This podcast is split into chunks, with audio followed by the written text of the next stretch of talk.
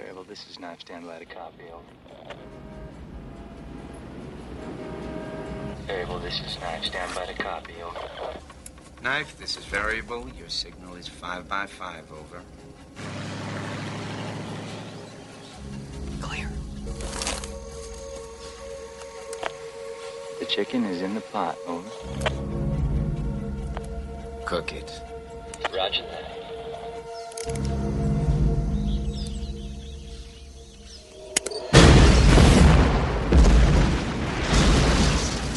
Ja hyvää tiistai-iltaa. Ja tämä tiistai-ilta on kahden tunnin ajan Radio Suomessa omistettu toiminnalle ja toimintaelokuvalle. Rututum, rututum. Mm. Ja virallisena valvojana on elokuvatietäjä Arto Pajukallio. Hyvää iltaa. Iltaa, hyvää iltaa, hyvää rauhallista tiistaita. Puhutaan vaan toiminnasta, ei toimita. Hyvä. Ja toimintasankareidemme lisäksi pääosaa esitätte te, kuuntelijat, mielipiteinenne, suosikki elokuvinenne ja suosikki sankari hahmoinenne. Osallistu lähetykseen soittamalla numeroon 0203 17600. Puhelun hinta on lankapuhelimesta 8,21 senttiä puhelulta plus 2 senttiä minuutilta. Matkapuhelimesta soitettuna hinta on 8,21 senttiä puhelulta plus 14,9 senttiä minuutilta. Tai osallistu tekstiviestillä. Viestin alkuun RS välilyönti teemailta välilyönti oma kysymyksesi. Lähetä viestinumeroon 16149. Viestin hinta on 40 senttiä. Voit osallistua myös sähköpostitse osoitteella radio.suomi at yle.fi. Näin. Siinä Ja- oli tietoutta. Koska viime viikolla elokuvalehti Sight and Sound uh, valitsi taas kerran, jälleen kerran, ne maailman parhaat elokuvat, niin mekin teemme nyt täällä. Tehdäänpä todellakin niin. Niin. Ja koko tämän parituntisen ajan te saatte sitten äänestää, mikä on se maailman paras toimintaelokuva. Puhelimella, netin kautta tai tekstarilla. Ja saa nähdä, miten sitten käy. Mutta tätä iltaa me juhlistaa myös Ylen TV2 lähettämällä tänä iltana 22.05 aidon toimintaelokuvan Punainen vaara, eli Red Heat, jossa Arnoldi, eli Arnold Schwarzenegger, on neuvostoliittolaismilisi Ivan Danko. Ja lähetetään USAhan Georgiasta Chicagoon paineen huumeparonin perään. Ja mä muistan, kun tämä 1988 tuli ja näin ensimmäisen kerran kuvat sitten tästä, niin pidi vähän arveluttavana, koska niin toimintasankari Arnold, jolla oli takana jo muun muassa Terminator 1 ja Predator ja Commando, niin hän alkoi esittää neuvostoliittolaisvirkamiestä. Oliko siinä vähän, Arto, äh, imagovaaraa? Ei siinä minun mielestäni ollenkaan imagovaaraa. Ö, Pikemminkin näin sen silloin jo kanssa tällaisena luonnollisena juttuna, että kun hahmo on sellainen kuin on, hyvä, että hän erittää, esittää erimaalaisia ihmisiä, se antaa oikeutuksen sille ö, yrmeydelle, tympeydelle, sille aksentille ja muulle. Ja täytyy muistaa, että mehän edettiin silloin niin sitten perestroikan glasnostin aikakautta, että siinä vähän niin kuin vapauduttiin. Että siinä oli selkeä sellainen käden, kädenojennus. Totta kai toimintaelokuvakin halusi kurkottaa eri puolille maailmaa ja sitten suurvallat kohdat, kohtaavat siellä ja tulee tällaista vastakkainasettelua ja se sopii oikein hyvin siihen.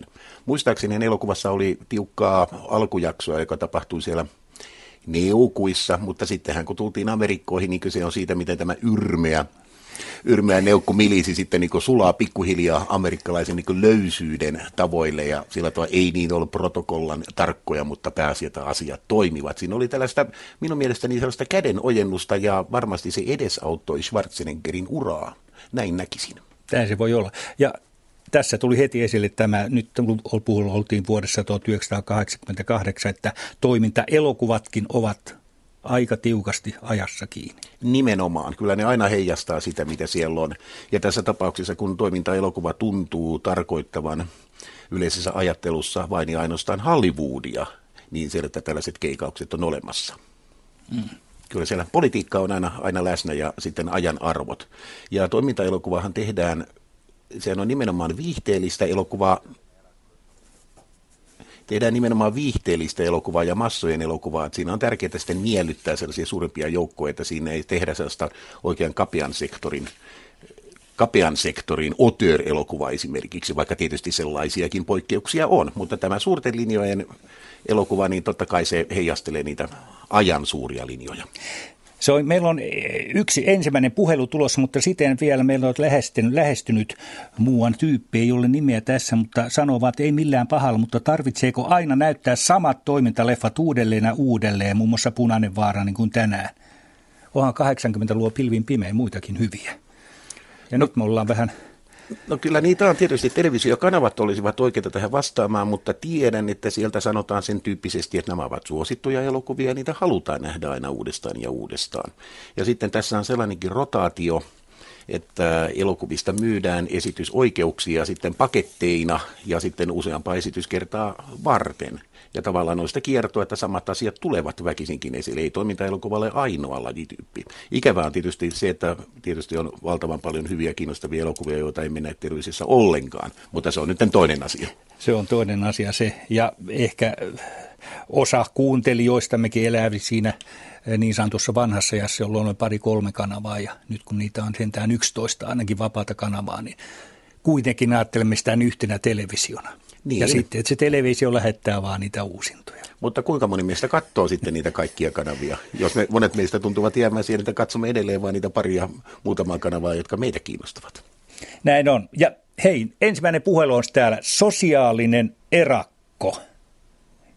Olet lähestynyt meitä näin, että 70-luvun nuorena ja nykyisenä aikuisena uskaltaisin väittää, että yksi parhaimmista action-filmeistä on Ryan O'Neillin tähdittämä Driver, eli keikkakuski, tyylikäs, vauhdikas, psykologinenkin thrilleri kokonaisuudessa.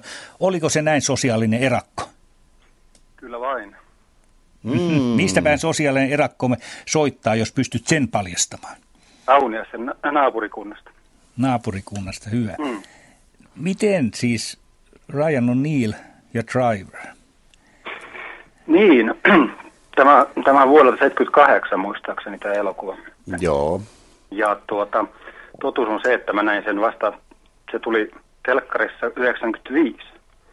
Mä näin sen ensimmäisen kertaa silloin ja sa, tajusin ottaa sen saman tien videonauhalle, VHS-nauhalle ja, ja olen kyllä monta kertaa kelannut sen sen jälkeen, että tota, kyllä teki vaikutuksen. Ryan oli, oli nimenomaan meillä 70-luvun lapsilla tai 60-luvun lapsilla, niin Love Storyn ja, ja tota, niin Peyton Placein. No nimenomaan, nimenomaan että hän oli aika lailla leimaantunut vielä tällaisen, että tämä, tämä elokuva ja roolihan oli sellainen, monet kokivat sen sellaisena muodonmuutoksen, että ikään kuin tämä ö, pehmyt kasvoinen kaunis poika halusi näyttää, että kyllä minäkin osaan olla vähän ärjympi karju.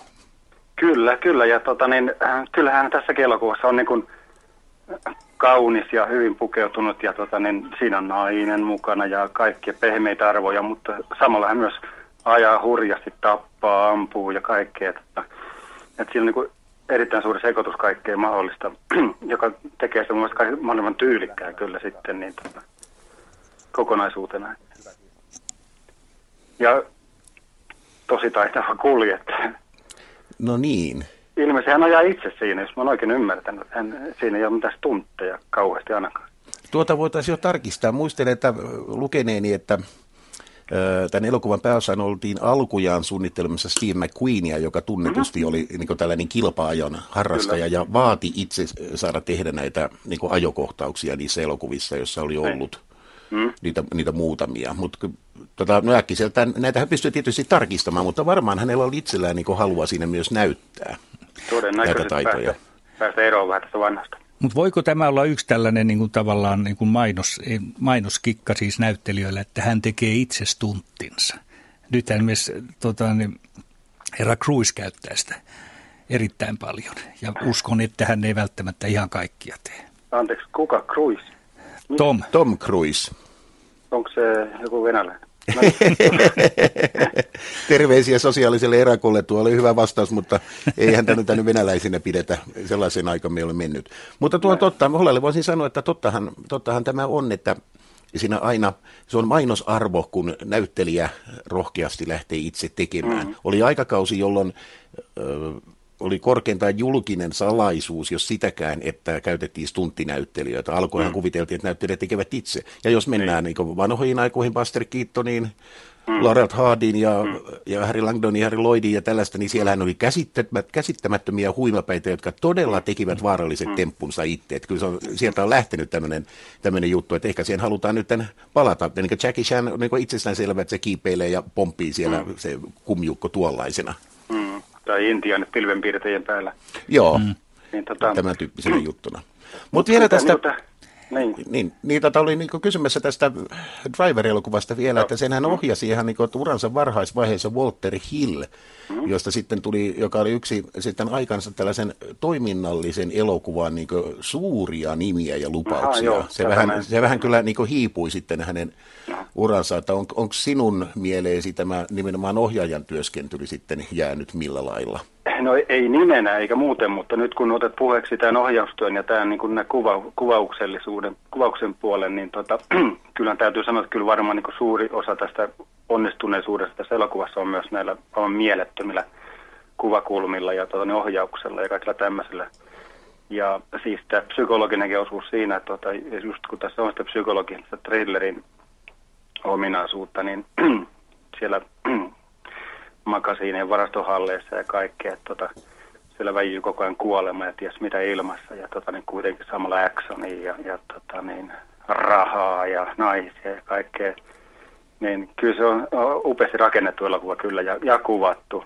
Et jos ot, ottaa huomioon, että se on 78 tehty, niin uskaltaisin väittää, että sen jälkeen ei ole välttämättä tehty niin tämmöisiä autoleffoja yhtä, yhtä hienosti näitä tota, kuvauksia ja näitä takaa ja että ne on niin kuin jotenkin niin, kuin niin mielettömän aitoin, ainon näköisiä.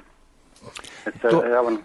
Tuossa on hyvä pointti, saatat hyvinkin olla oikeassa. Nyt tämä Walter Hillhan oli mukana silloin vuonna 1972 käsikirjoittamassa tätä pakotie-elokuvaa niin. jossa oli niin Steve McQueen, ja hän oli niin sitten kyllä katsonut näitä asioita silloin, kun lähti sitä liikkeelle. Ja se on niin. totta, niin kuin, että autoilu sinällänsä on jäänyt vähemmälle huomiolle. Se mm. oli niin 60- ja 70-luvujen toimintaelokuvien vielä sellainen nouseva trendi, mutta sen ohitse on nyt tullut muita asioita. Tällaisia varsinaisia autoiluelokuvia, ne eivät mm. ole niin suosittua, vaikka niitäkin kyllä nyt tehdään. On ihan suosittuja sarjoja, joissa todellakin mm. kaahataan. Mm. Aivan totta, mutta siis autoilun kannalta tämä oli tällaisia keskeisiä viimeisiä virstanpylväitä, voisiko niin sanoa? Niin kyllä kai tuo kaahailu aika loppuun kaluttu aihe, tota, ei, se, ei se ainakaan vanhempia ihmisiä ainakaan mua ainakaan kiinnosta. No onhan meillä Fast and Furious. No se, se juuri se, malliesimerkkinä siitä, siitä, että miten tämä nykyisin tehdään, että se on niin sellaista epätodellisen oloista, mm, koska niin, näissä nimenomaan. vanhoissa elokuvissa oli se uskottavuus, että siinä kyllä. selkeästi nähtiin, että siellä ajettiin ja Joo. mentiin ja tehtiin, ja se tuotiin sillä tavalla arkeen. Esimerkkinä Joo. bullit muun muassa. No bullit, se kuuluu siihen samaan sarjaan. Tästä driverista se yksityiskohta, joka on jäänyt tosissaan mieleen, kun tota, niin tämä Mersun, Mersun tuota, niin testauskohtaus. Testaus. Ai kun hän hajoittaa sen. Ei, kun hän nyt vaan käy Mersun eri osia läpi ja siinä. Sitten lopulta ajaa sen ää, rahtijuna alta ja niistä sen katosista tasaiseksi. Sitten nousee rauhassa. No niin, otatteko vai jätättekö? Ja ajatellaan, että se autojen valmistajat ovat innoissaan, lahjoittavat aina autoja niin kuin mm. elokuviin ja tuhotkaa näitä, että kun te tuhoatte meidän autoja tai käytätte näitä, niin se on loistava juttu. Mutta tästä Walter Hillistä piti vielä sanoa, että kun tässä nyt sattuu olemaan lista edessä, niin voi muistaa, että tämän Driverin jälkeen hän sitten teki elokuvan Soturi The Warriors, jossa mm. tällainen newyorkilainen jengi yrittää päästä takaisin kotiseudulleen, kun kaikki mm. muut jengit no vainovat. Se oli ihan omassa lajissaan loistava toiminta-elokuva. Sitten lainsuojattomat ja eli Long, The Long Riders ja sitten Southern Comfort, eli raivoisa ajojahti, jotka olivat mm. sitten niin tällaisia länteen sijoittuvia toiminnallisia erittäin hyvin tehtyjä elokuvia, ja sen jälkeen tuli sen sitten jälkeen. 48 tuntia, ja siinähän se sitten niin. räjähtikin se yksi potti. Mm. Mm. Kyllä. Poliisi, body, body-elokuva, eikö näin Joo, siinä, siinä tuli tämä kamujuttu. Nyt voitaisiin miettiä, että kun meillä on toimintaelokuvat ja sitten meillä on kamuelokuvat, tarkoittaako kamuelokuva sitä, että että siinä pitää olla enemmän huumoria, eikä tarvitse ottaa niin vakavasti niitä, niitä sankareita, jotka usein niin sanotusti toimintaelokuvassa tuntuvat olevan yksin. Tarkoittaako se kamuus aina sitä, että siinä tulee sellainen etänyttävä huumori mukaan? On, onkohan näin? Niin, kyllä, kyllä tässä Ryan Nillin tota, roolissa mun mielestä niin, tota, tulee aivan upeasti esille tämä, tota, niin, tämä justiin tämä Lonely Warrior, tämä yksinäinen soturi, joka niin, siis niin alusta loppuun tietää tasan tarkkaan mitä tekee ja hän on kuitenkin helvetin yksin ja, ja tota, niin kaikki tavallaan jahtaa häntä, poliisit ja kaikki ja eikä ole missään vaiheessa periksi ja on niin, kuin, niin, kuin niin itse rauhallisuus, niin kuin itse buddha koko ajan, että tota, ei, ei niin kuin mitään ja, ja, ja se on jotenkin niin kuin aivan uskomatonta, että kyllä niin kuin, kyllä mä sanoisin, että yksinäinen soturi on niin kuin just se, mikä ainut oikea, mikä pitää olla näissä actioneissa. Jos, jos meinataan, niin kuin, että joku on, on jotakin sankari, niin kyllä se on yksin. Yksin. Kyllä moni on varmaan samaa mieltä, jo, että mm. se on, ne on sitten sellaisia niin kuin selkeitä Että jengit on sitten eri, että näitä jengijuttuja on sitten taas... Aivan, joo.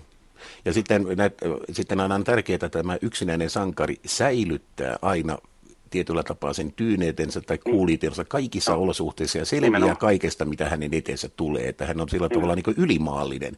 Kyllä. Tiedetään, että hän selviää siitä, ei joudu jännittämään, että käykö tässä No. nyt huonosti. Niin, että tässä kellokuvassa, kun siinä on kuitenkin se on poliisi, siinä on tota, näitä roistokavereita, sitten on nainen, hänellä ole kenellekään niin kuin myöten, että tota, niin ei, hän ei sorru naiseen, hän ei Niin. sorru kaveriuteen, hän ei sorru poliisien ja ansoihin eikä mihinkään, että se on niin kuin jotenkin ihan uskomaton. Joo. Hyvännäköinen mies luulisi, että edes nainen saisi hänet lankeamaan, mutta ei.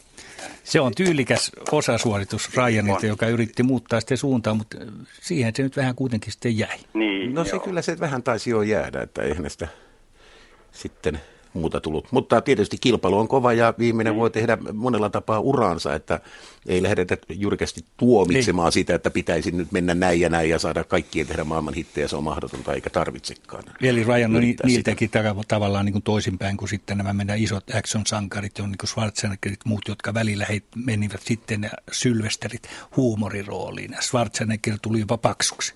Niin, heidän täytyy niin yrittää osoittaa sitä, että me olemme muutakin ja, Niin. että älkää leimatko meitä vain tuohon. Se on niin klassinen juttu, että yritetään, siis sellainen kun ihminen on elokuvatähti, mikä on eri asia kuin olla näyttelijä. Mm, kun on niin mm, tähti, niin, niin, sitten niin, sit pitää yrittää sitä niin imagen kanssa koko aika mennä ja täytyy kuunnella, mitä sanovat agentit ja tuottajat ja tulee riepoteluksi erilaisissa mm, mahdollisuuksissa ja koittaa keksiä, onko nyt oikein, että sanotaan ei tuolle ja tuolle roolille, josta voi tulla valtavia menestyksiä ja sanotaan mm. kyllä tänne, onnistuuko se vai ei. Että kyllä hänen elämä ja Hollywood ja hänenkin ura pitäisi olla jotain muuta kuin tällaista flipperointia siellä valintojen kyllä. viidakoissa. Kyllä kai hyvä esimerkki, viimeisin esimerkki tota, niin, näyttelijän muuttumisesta lihaksi ja ihmiseksi on Kristen Stewart. Et, tota, et, Mm, haluatko kun hän- perustella? No hän näytti, hän vaan näytti ihmisyytensä, tota, näin siinä sitten käy, kun sattuu narahtamaan. Ja, Tarkoitat nyt tätä pettämisskandaalia. niin, Niin, se on, se on kyllä mielenkiintoista, että miten tällainen asia tulee näin vatvotuksi esimerkiksi Suomessakin, että Näin. henkilöitä ei tarvitse tuntea sen kummemmin eikä sitä muuta. Joku voisi ajatella, että onko tämä nyt sitten vain mainostemppu ja hallittua Niin, ja aivan, hillittyä. Ja sitten toisaalta, jos on heidän niin yksityiselämänsä tragedia, niin pitääkö meidän kuulla siitä näin paljon? no ei todellakaan. Tai varsinkaan Kiinassa. Hän, hän ole edes mikään elokuvatähti, hän, eikö hän ole vain sarjassa. Mä en seuraa sitä sarjaa, mikä tämä on tämä. Saattoi olla niin, mutta ehkä juuri tämän kaltaiset työt ja Niin. skandaalit auttavat häntä luomaan Niin. uraa siinä kuuluisana elokuvatähtenä. Kyllä, mm. kyllä, Mm. kyllä. Mutta se ei kuulu tähän meidän toimintateemaan niin mielenkiintoinen mm. aihe kuin olisikin. Mutta tässä oli erittäin hyvä niin alustus kyllä sille ajatukselle, kun mietitään, etsitään sitä, että mikä olisi todella sellainen hyvä toiminta-elokuva. Joo. Päästiin ainakin hyvään alkuun. Päästiin hyvään alkuun ja Soitatteko te muuten musiikkia ollenkaan? emme soita musiikkia. Voi voi. Oi, Mä voi, olen voi. toivonut mielelläni. Mitä olisit niin kuin- toivonut? Niin kuin näköispainosta. Äh, Ron Danten, Sugar Sugar. Hän on tuolla YouTubessa, hän laulaa tätä Sugar Sugar. Ja se on ilmetty Ryan O'Neill. Ahaa. Tummaruskea samettipuku päällä, kun laulaa, niin tota, mutta olisi ollut kiva saada se No mutta niin kaikki he voivat etsiä sen sieltä YouTubesta sitten Joo. kotonaan, ettei sillä tavalla, että ellei itse halua viheltää sitä teemaa meidän kaikkien iloksi. Yes. Ehkä jätämme näin. Joo. Kiitoksia Hyvä. Kiitos soitosta. Ei mitään, kiitos teille. No niin, moi. Moi. Voit osallistua lähetykseen soittamalla numeroon 0203 17600 tai lähettämällä tekstiviestin, jonka alkuun kirjoitat RS välilyönti teemailta välilyönti oma kysymyksesi. Lähetä viestinumeroon 16149. Voit osallistua myös sähköpostitse osoitteella radio.suomi at yle.fi. Näin. Näin päästiin alkuun ja se oli sellainen 15 minuutin hyvä pohjustus tälle aiheelle. Sieltä Joo. tuli monta hienoa, hienoa asiaa esille. Ja puhelimella voi soittaa ja sitten puhumme lisää asioista. Ja yksi viesti on tullut jälleen tänne meille ja ää, nimimerkki asiasta tietämätön, mutta kiittää kuitenkin mainiosta aiheesta ja kysyy, jos tässä vaiheessa, mm. että top kolmonen action naiset. Top 3 action naiset. Mielenkiintoista.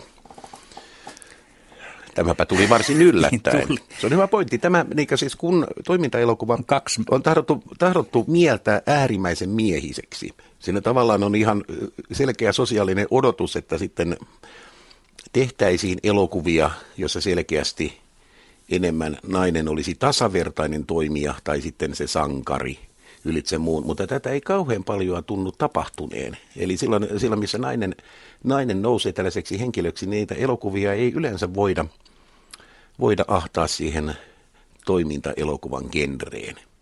No mitä tulee mieleen? Sandra Bullock tietenkin, Sandra Bullock, koska hän Speed. sitten Speedeissä, koska hän sitten ja sillä tavalla niin sivullisena joutui sitten suureen vastuulliseen tehtävään ja Klaara siinä hyvin ja, ja toimi näin.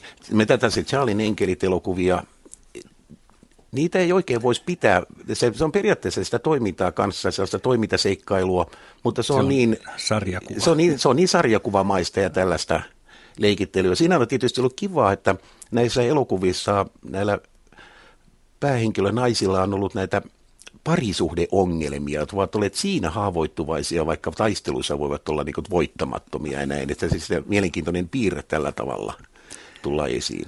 Sigourney Weaver on sitten naissankari Alien-elokuvissa, mutta siinä ollaan sitten aika tavalla siellä Skiffin puolella. puolella. Kun me sitten, jos me halutaan ajatella, tämä on mielenkiintoinen pointti, oletko Holle sitä mieltä, että onkohan toimintaelokuva sellainen, halutaisiko me rajata sitä joltain osin, että se tapahtuisi tässä meidän nykyisessä arkitodellisuudessa, eikä jossain kuvitteellisessa tulevaisuudessa tai muussa fantasiassa. Ainakin jonkinlainen raja voitaisiin vetää niille, että Joo, Missä ryhmässä näitä mieltä, käsitellään? Joo. Muuten me ei päästä mihinkään tai lähetysaikaa sitten vaikka kuinka paljon. Mutta siis todellisuudessa, ja esimerkiksi Lara Croft ei silloin meillä pääse mukaan millään. Ei. Ja se, joo, se tulee videopeleistä ja sitten ollaan sen oloisia ja sitten ihan uskomattomia loppuselityksiä. Joo. Usko, ja uskomattomia tapahtumia tulee siis se niin fantasian puolelle, missä sinne mennään, jotka sitten vähän etäännyttää sitten siitä niin toiminnasta. Toisaalta meillä on koko ajan yksi iso, isoimpi elokuva, joka nyt on etäännyttää ja on siellä Skifin puolella ja kaikki siis Terminator 2, jossa on voimakas naisahmo, Mm. Linda Hamilton. Mutta kyllä näitä jotain muutakin täytyy olla. Ehkä meillä tulee kuulijoita, jotka löytävät ja muistavat sellaista, mitä emme tähän hätään nyt kerenneet muistaa. Saamme teiltä apua. Hmm. Ja Otetaanko se- seuraava soittaja? Kyllä. Näin teemme. No hyvää iltaa Actionillasta. Hyvää iltaa. No niin, Iltaa, hyvä. mistä päin soitat ja kuka? Porvoosta, Juuhan. Juuhan. Eli, joo, eli tämä ensimmäinen asia, niin tämä näistä naistoimintahahmoista, niin yksi niin ainakin on tämä oma Tormanin Kilvillistä tekemä hahmo. Aivan Se, oikein. aivan oikein. Joo, se on nimenomaan, mekin täällä ennen lähetystä, kun puhuttiin elokuvista, niin tämä siinä niin mainittiin. Siinä, siinä on niin selkeästi sitten niin nainen, nainen todellisena niin toimijana. Kyllä. Okei, tietysti hän on niin miehen, tai tapahtuu vielä tämä tällainen, että hän on niin miehen kouluttama, miehen pettämä ja sille, sille miehelle sitten kostaa ja matkan varrella joutuu listimään myös niin kolleganaisiaan hyvin näyttävästi ja tehokkaasti. Se on totta, hän voisi olla oma turmani jo pelkästään tuossa roolissa. Voisi olla kyllä tällainen, tällainen prototyyppi, No olisiko matriarkka. Sulla, olisiko sulla muita? Yksi olisi, kaksi, kahta puuttus.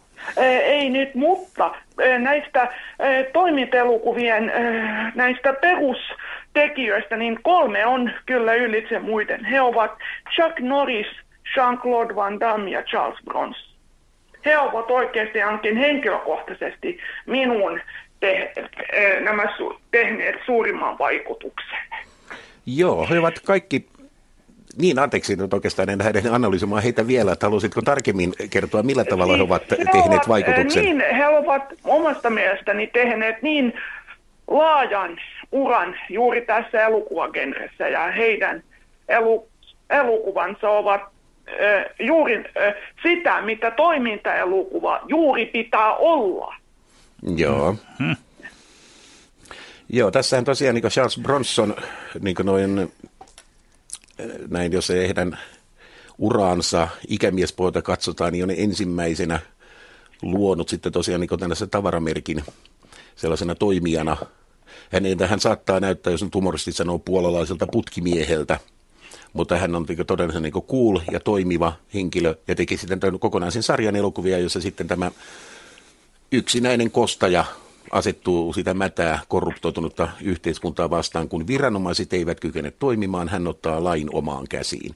Tämä on yksi keskeinen teema, joka tuli paljon esiin. Chuck Norris teki sitten samanoloisia. Hän oli myös sitten itämaisten taistelulajien taitaja ja sitten kanssa voi sanoa joksenkin kolhon näköinen kaveri niin olemukseltaan, että häntä ei niin muokattu, että häntä ei häntä ei turhia kammattu ja laitettu hienoksi verrattuna jonkun niin Jean-Claude Dammeen, joka tulee mm. kanssa niin Euroopasta, joka, on sitten, joka kuuluu tähän myöhempään sarjaan, sankarit, jotka ovat hyvin, voisi sanoa, suittuja ja suunniteltuja, että heillä on, heillä on niin kaikki niin hallussa, miten he pukeutuvat ja käyttäytyvät ja toimivat.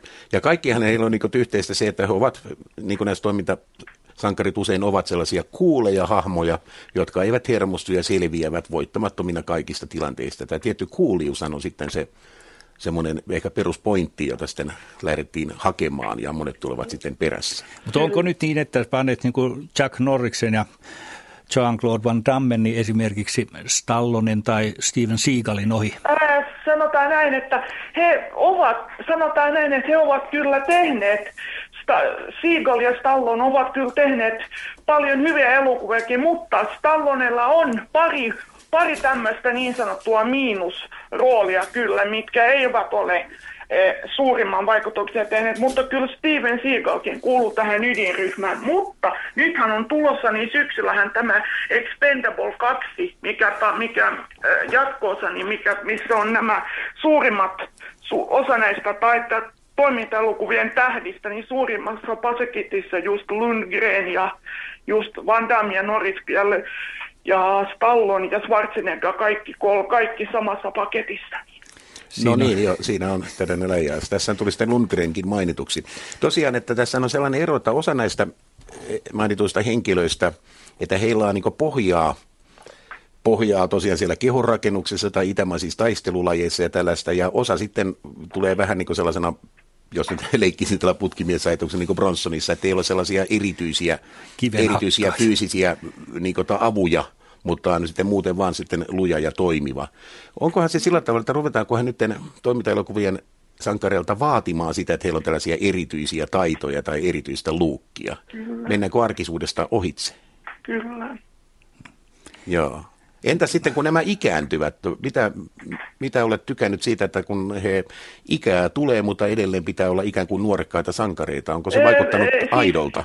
Elokuvan tekijällä hän ei omasta mielestäni ei katsota ikää, että vaikka on iäkäs näyttäjä, niin silti voi tehdä uskottavia rooleja voi tehdä Uskottavia, tietenkin, mutta että onko se, vaikuttaako se usko, uskottavalta, kun yli 70 niin läimi daiju niin sanotusti sitten joukkoa, joukkoa 20-vuotiaita muskelimistereitä? Ää, se, se, se, on, on, se on miten, se on oma mielipide, että jokainen voi katsoa ihan mistä haluaa, mutta niin yksi, kun puhutaan näistä toimintalukuista vielä, niin yksi, joka, kaksi, joka on 2000-luvun näistä suurimmista tähdistä, niin on tämä Jason Statham. Niin hänen elokuviaan suosittelen, jos pitää tämmöisistä kunnon toimintaelokuvista. Joo, no Jason Statham on tosiaan yksistä näitä nuorempia, saa nähdä mihin, mihin hänen ikänsä, eikö mihin hän uransa menee. Mutta hän piti sanoa vielä tuon edellisen kommenttiin, niin voimme todeta, että onkohan nyt sitten toimintaelokuva siinä mielessä tällainen liberaali elokuvamuoto, että se ei tunne ikärasismia. Mm. Eli miehet saavat, miehet saavat vanhet ja saavat edelleen 70 niin eivät jaksa juosta ehkä niin paljon, mutta autot ainakin toimii ja nyrkit heiluu ja aset menevät, että he, heidän ei tarvitse toimia niin fyysisesti niin kuin rasittavasti näin näennäisesti, mutta he ovat edelleen niitä miehiä, jotka näyttävät nuorille kolleille, missä mennään. Kyllä. Ajatellaan sitä, että kun usein puhutaan siitä, että naisnäyttelijä joutuu heti kärsimään siitä, että kun ei ole enää aivan nuori, että saako hän enää rooleja. Kyllä. Kärjistetysti. Käärit, joo. Mutta Kyllä. onko esimerkiksi tämä Expendables, Expendables niin tämä elokuva, joka nyt on tehty, joka on tulossa, niin myös merkki siitä, että he huomaavat, että ei tässä oikein enää mennä. Aika on ajanut ohi, että kerätään tällainen mestarit-ryhmä. Mm. Juuri näin. Ja sehän on siis box office, eli kassolla ollut aivan hirvittävä menestys. Kyllä. Esimerkiksi äh, Stallone sai 15 miljoonaa dollaria siitä ensimmäisestä. Kyllä. Että kyllä siellä rahakin puhuu. Se on, se on sitä jännää, että, että jos kaikki haluavat hirvittävän paljon rahaa tai suuren siivun siitä, niin onko siitä samassa suhteessa jaettavaa. Nyt tällä tavalla, kun puhutaan tällaista hittiparaatielokuvista, niitähän on aina tehty aina tehty se elokuvia, jossa on todellinen niin tähtikatras ja sitten mennään yhdessä ja kokoonnutaan. He yhdistetään voimia, tehdään kaveripiirissä niin näitä asioita. Mutta actionin puolella tällaista ei ole tapahtunut niin paljon kuin monien muiden genrejen puolella ehkä. Ei todellakaan ole. Se on jäänyt vähemmäksi. Että se on ollut vähän tällaisten yksinäisten sankarien ja yksinäisten kassamagneettien Hyvä. temmellyskenttää. Kyllä. Hienoa. Mut, mut kiitos tästä. Kiitos, Mutta kiitos kiitoksia, sinulle. tässä oli hyviä pointteja. Kiitos. Kiitoksia. Voit osallistua lähetykseen soittamalla numeroon 0203 17600 tai lähettämällä tekstiviestin, jonka alkuun kirjoitat RS välilyönti teemailta välilyönti oma kysymyksesi. Lähetä viestinumeroon 16149. Voit osallistua myös sähköpostitse osoitteella radio.suomi at yle.fi. Ja näin, näin sinä teet. Ja taas on tullut viesti sitten, kun Walter Hillia koskee. Eh, Charles Bronson haastajassa oli parhaimmillaan, sanotaan täällä. Haastaja ollut nyrkkelyä, jossa hän haastoi ih, tällaiseen vapautteluun. No sen voimme Joo, nyt tarkistaa. äk- äkkiseltä en muista ollenkaan mm. tätä.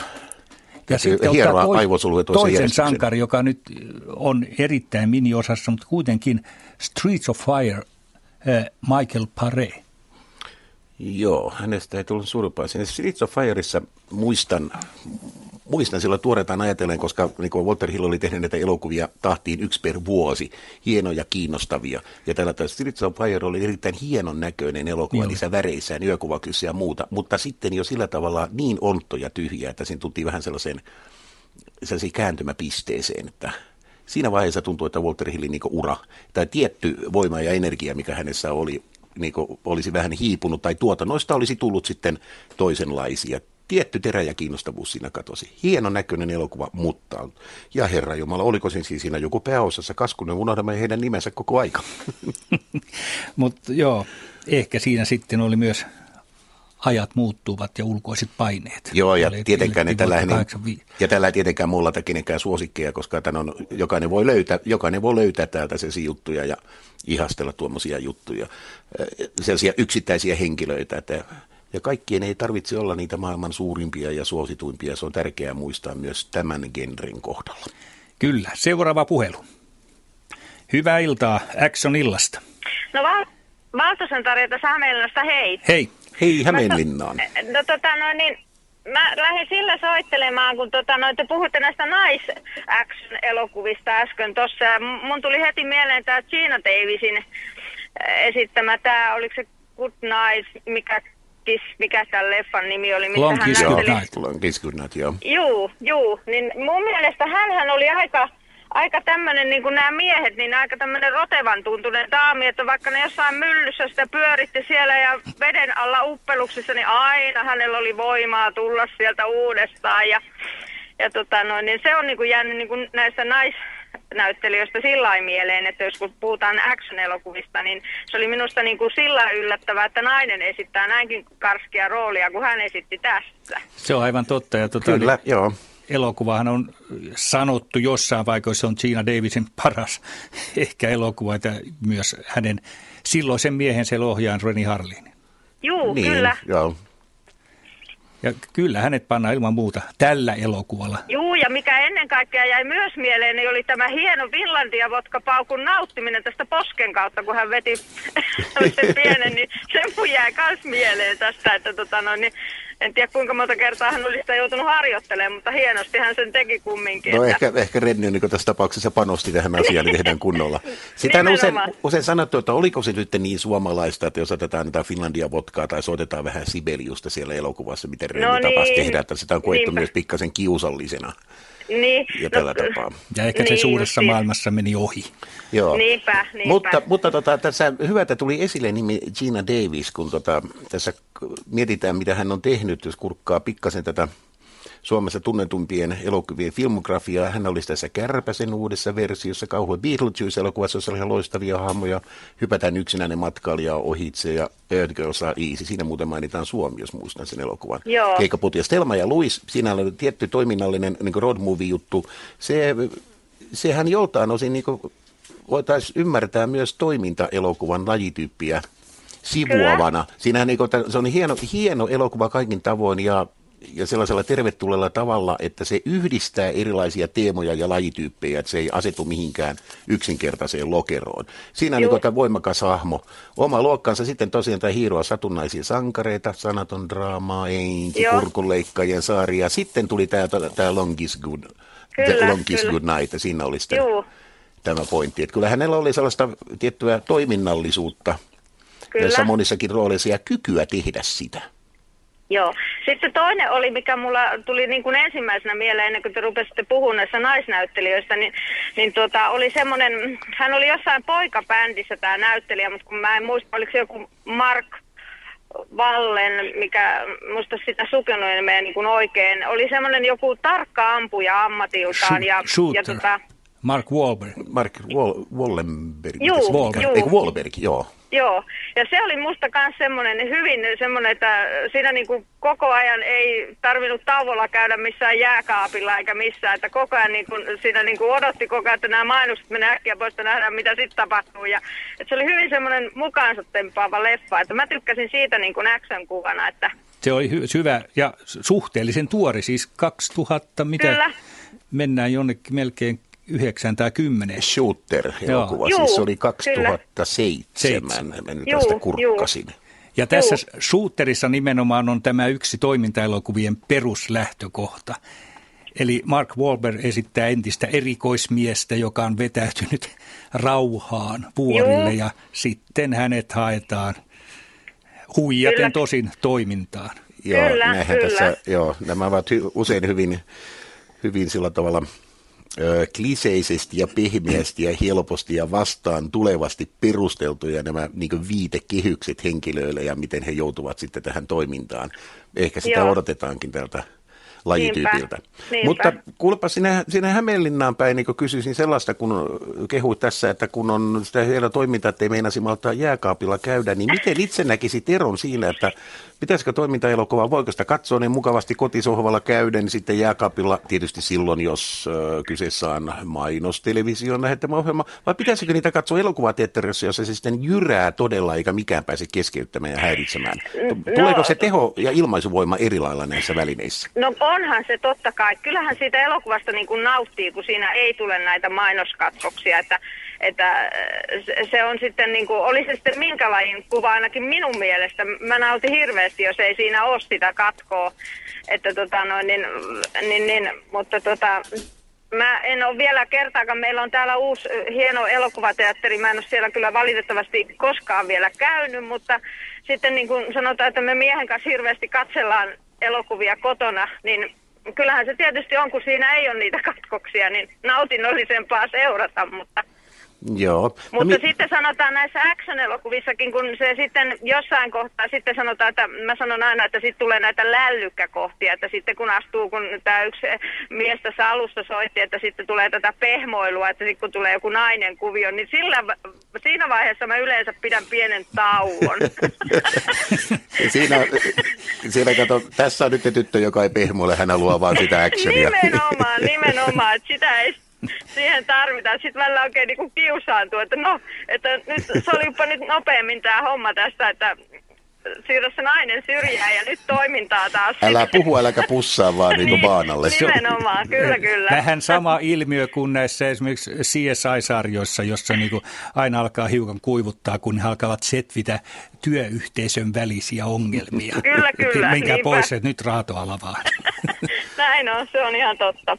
Joo, tästä mainosasiasta mietin vielä silläkin tavalla, että onkohan niin, että Tosin toimintaelokuvat, toiminnalliset elokuvat ovat hyvin suosittuja teattereissa, mutta kun niitä esitetään paljon televisiossa ja samoja uusintona, niin kuin tässä tullut esille, niin onkohan Joo. sillä tavalla, että monia elokuvia on niin helppo katsoa sitten kotisohvalta, että ei tarvitse niin sanotusti vaivautua että ei tarvitse niin kuin, ikään kuin vaivautua siihen, että menee teatteriin, että se kynnys voi olla korkeampi, mutta kaikenlaista niin toimintaa on helppo katsoa kotona sillä tavalla, että vaan kanava pujottelee, siitä, että sieltä tulee jokin, jokin tällainen. Joo, joo, kyllä. Eli, eli siis niin voi olla, että se että on kynnys, että ihmiset katsovat televisiosta nimenomaan tällaisia elokuvia, joita he eivät menisi sitten teatteriin katsomaan. Ne voivat katsoa myös uudestaan. Ai niin, tämä oli tämä, ai niin, tässä oli tämä juttu, miten se nyt sitten menikään. Että siinä sellainen ö, kierrätettävyys taitaa olla sitten yksi elementti myös tällaisten elokuvien Joo. kestosuosiossa. Mm, Mutta onhan se tietysti, kyllä mä tykkäisin, että, tota noin, niin, että nytkin ajateltiin, että kun taas tämä syksy tässä alkaa ja näin, niin että jos tulisi lähettyä, että onhan se hieno mennä tuonne elokuvateatteriin oikein ja, ja tota, katsoa tuollaiselta isolta näytöltä sitä, että että vaikka nyt meilläkin kotona löytyy iso televisio, on kotiteatteri, mutta on se aina kumminkin, vaikka sitten sanotaan, että onhan se kiva olla niissä lököverkkareissa siinä seurata tätä action-leffaa, mutta onhan se hienoa kyllä mennä elokuvateatteriinkin oikein. Ja sillä mun mielestä niitä pidetään pystyssä, kun ihmiset kävis niissä. Että vaikka mä nyt itse sanon, että mä niissä ole paljon käynyt, mutta tota, tämähän se tosi on, että jos ei ihmiset käy niissä, niin eihän niitä kannata sitten pitääkään. Että No nimenomaan, se on aivan totta. Mm. Tuo on niin sanoja. Ja totta kai siellä Hollywoodissa lasketaan sitten tarkkaan, että aha, nyt sitä rahaa pitäisi tuolla tuota, ton ja ton verran tuolta teatterikierroksilta, tämä kotimaasta, tuo Euroopasta tuossa ja tuossa vaiheessa se menee sitten DVD-markkinoilla ja televisio-oikeuksia myydään näin ja näin. Se on Niin. valtava, valtava kaupankäyntiprosessi, Niinpä. joka koko aika päällä. Mutta se, että elokuvateatterit, ja jotta voi nähdä jotain muuta siellä elokuvateatterissa, niin kyllähän ne kaipaavat sitten tukemista. Tänään Kyllä, ainakin on ollut, mutta että kuka niitä teattereita omistaa ja kuka niistä linjauksista päättää mielenkiintoisia kysymyksiä Suomessakin tämän asian suhteen. Niin, mutta se on taas on. toinen asia, joka ei kuulu tähän meidän action-teemaan. Niin justiinsa nimenomaan. Joo. Että, ja sehän, sehän on nyt eh, tänä päivänä ainakin, minä on sillain, eh, tai niin kuin on kaikki tietysti huomannut, mutta kun uusia leffoja tulee, on ensi ilta, niin ei siinä kauaa me, kun se on sitten jo tuo kaupan hyllyllä se sama elokuva myynnissä, niin ihmiset ehkä siihenkin sitten, että no ei minä mihinkään leffateatteriin lähde, että mä odotan nyt niin mm, aikaa tuossa, että se tulee sitten myyntiin, että Joo, Myyntiin. se on monessa tapauksessa, että, että silloin, niin- silloin VHS Beta-aikoinahan se oli sitten usein Puoli vuotta, puoli vuosi. vuotta Joo, pidettiin Joo. tällä tavalla. Ja nyt se rupeaa kahta kolmea kuukautta ja siitä koko aika keskustellaan ja väännetään Joo. näin. kyllä.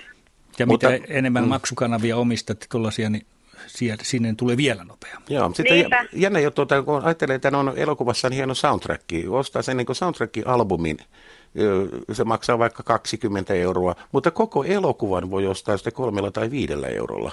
Niinpä, niinpä Se on niin juu. mielenkiintoista. Ja sitten siinä on tämä juttu, kun sitten mietittiin, mikä vie keneltä niin katsojia, niin nykyisinhän sitten, jos käy noissa liikkeissä, niin kyllä siedetään hyvin, kun joku elokuva tulee televisiosta, niin kaikki eivät katsoneet sitä silloin, vaikka se tulisi viidettä kertaa kymmenen vuoden sisällä. Sitä aletaan vuokrata ja ostaa sen jälkeen, kun siitä tulee niin puheeksi, koska se on sitten tavallaan helppoa, että se on Niinpä, läsnä. Kyllä, Joo, kyllä, hyvä. totta on. Mutta hei, loppuu vielä sulle yksi kysymys. Miten No. tänä, tänä iltana, kumman valinnan teet? Arnold Schwarzenegger, äh, Red Heat tai Lontoon olympiakisan loppukilpailut? Lontoon olympiakkilpailu. Mä oon nimittäin nähnyt, niin ihan ei ole pitkä aika, kun mä katselin sen, niin mä melkein muistan sen. Hyvä, ettei äh, vuorosanoja myöten, mutta tota noin, niin jätän sen Arnold Schwarzeneggerin kuvan kyllä nyt väliin ja, ja katson olympialaisia. Joo, Hyvä. siellä on auki, kuka voittaa. Hmm. Kiitos sulle. Kiitos. Kiitos. Kiitos teille. Hyvää illan jatkoa. Samoin, Hei, hei. kiitos. Hei. Ja me joo, jatkamme vielä kolme minuuttia merisäähän ja sitten eh, merisään jälkeen pieni puikaus kello 19 uutisiin. Ja tämä on mennyt aika naisvoittoiseksi yllättäen tänne vielä, eh, jos päätämme tämän naiskeskustelun toistaiseksi. Meillä on aika jännittävä yhteydenotto nimittäin, mihin se hävisi. Ja Voisivatko tyttö nimetä Nikita-elokuvan Anne Barilod ja Sean Renon ohjaaman elokuvan, en muista nimeä, puhutaanko nyt tuosta... Äh, Mikä se originaali nyt tuli? äh, Natalie Portman on siis näyttelijänä. Siis tämä amerikkalaisversio, mm. sotkenko mä nyt? Esittämä pikkutyttö olla toimintaelokuvien sankareita vai kuuluvatko elokuvat niin sanottu jännärikategoriaan? Ja Nyt Kyllähän siinä on toiminnallista. No siinä oltiin kostamassa ja lähdettiin tielle ja mies, mies ohjasi, jälleen kerran tietysti aikuinen mies ohjasi sitten nuorempaa tyttöä. Nämä rajathan ovat tietysti häilyväiset ja siitähän me nautimme, kun tätä niin katsomme, katsomme näitä asioita ja mietimme tätä juttua.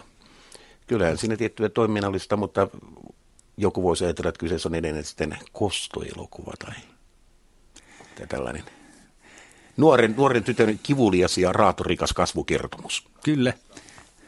Mutta tota, pari minsaa vielä merisään. Siis näistä mennään 6-70-luvun elokuun, niin miten sinä nyt arvioisit esimerkiksi bullit toimintaa? Mitä, mihin genreen paat sen? Entäs kovautteiset miehet? Aa, Friends Connection, Gene Hackman. no siis niin kuin ensin mainittuhan oli klassisesti autoiluelokuva. Autoilu, Eli se siinä mielessä toimintaa, se, se oli luomassa sitä käsitettä toimintaelokuvalle, että jossa sitten keskeisenä arvona on nimenomaan se liikkuminen ja sen liikkumisen hallinta. Ja tällä tavalla kovaotteisissa niin miehessä sehän se oli sitten kyllä taas, siinä oli jo poliisit ja rikolliset, Rikolliset. ja jäljitys, niin kuin se oli huumausaine rikollisuuselokuvia silloin, kun ne eivät olleet vielä suurta muotia. Että siinä oli tällaista rikossyndik, jos mä nyt oikein muistan, niin sellaista niin rikollisryhmää ja tällaista vastakkainasettelua. Sekään ei ollut silloin niin hirvittävän suosittua arkipäivästä.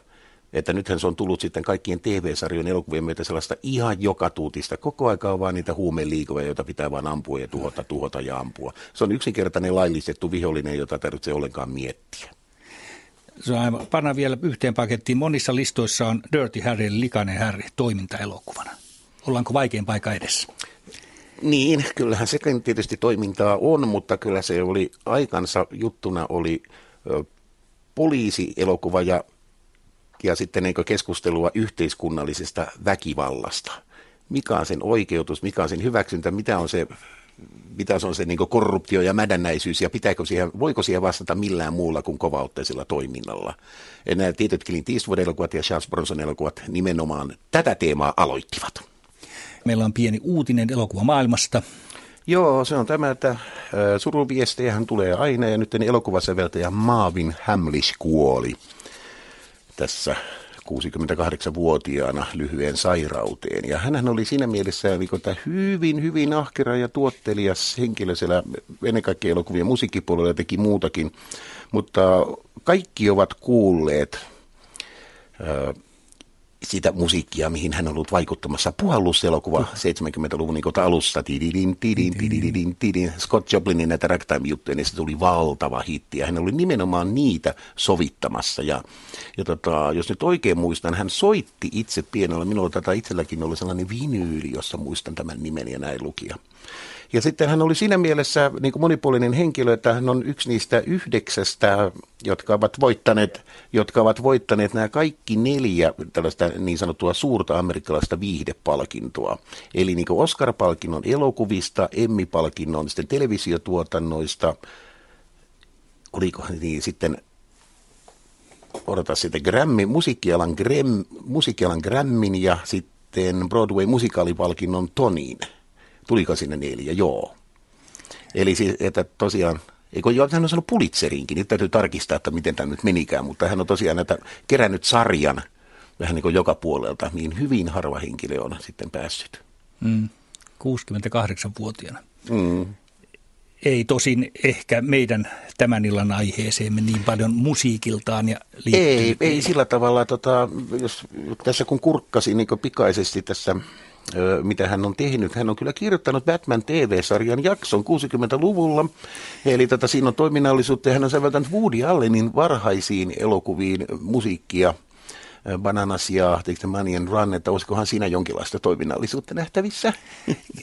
Hyvä on, hyvä on mennä. Me- kuka on sinun lempisäveltäjäsi toimintaelokuvissa? Onko sellaista olemassa? en mä nyt Zimmeriä vitti sanoa, kun se, se soittaa kaikissa elokuvissa, mutta tota, silloin mennään hetkä niin toimintaa. Nyt, nyt meni vaikea. Nyt tätä pitää uutistena ja kyllä miettiä. miettiä. Tota, Niin voisi ei olla. ainakaan Jimmy Bates, joka soitti Death Wish, eli väkivallan vihollinen kakkososa. Se oli niin hirveätä ulvottamista, että ei mitään tolkkua. Jossa, jo nimenomaan tällaisen niin elokuvan varhais, varhaisvaiheessa ei ollut tällaisia Ei niin. Ja Radio Suomen Action-teemeilta jatkuu studiossa Holle Holopainen ja Arto Pajukallio. Ja nyt kuuntelemme, kuinka toimivat herrat Nicolas Cage, John Cusack ja Steve Buscemi erässä elokuvassa. Fasten your seatbelts. The Las Vegas airport. It's just past the strip. Can you see it? Well, viva Las Vegas. It's right there, man. You can make it. All the runways are cleared. Come on, do it. Paul. Then put this thing down. Well, listen here, Big Daddy.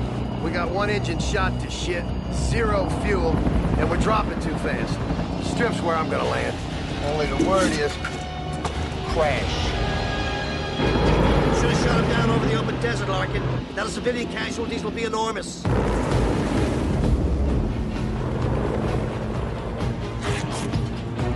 Strap in, ladies. We're going for a night out in Vegas. got the whole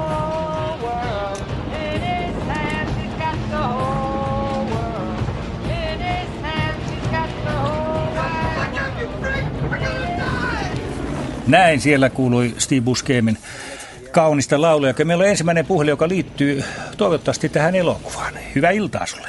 Hyvää iltaa. Hannu, kun- Hannu, täällä on Hannu Luoto Punkaharju. No niin. Terveisiä Punkaharjulle. Joo, hän kaunista. Tunsitko Täällä on elokuva? erittäin kaunis. Tervetuloa tänne vaan lomille.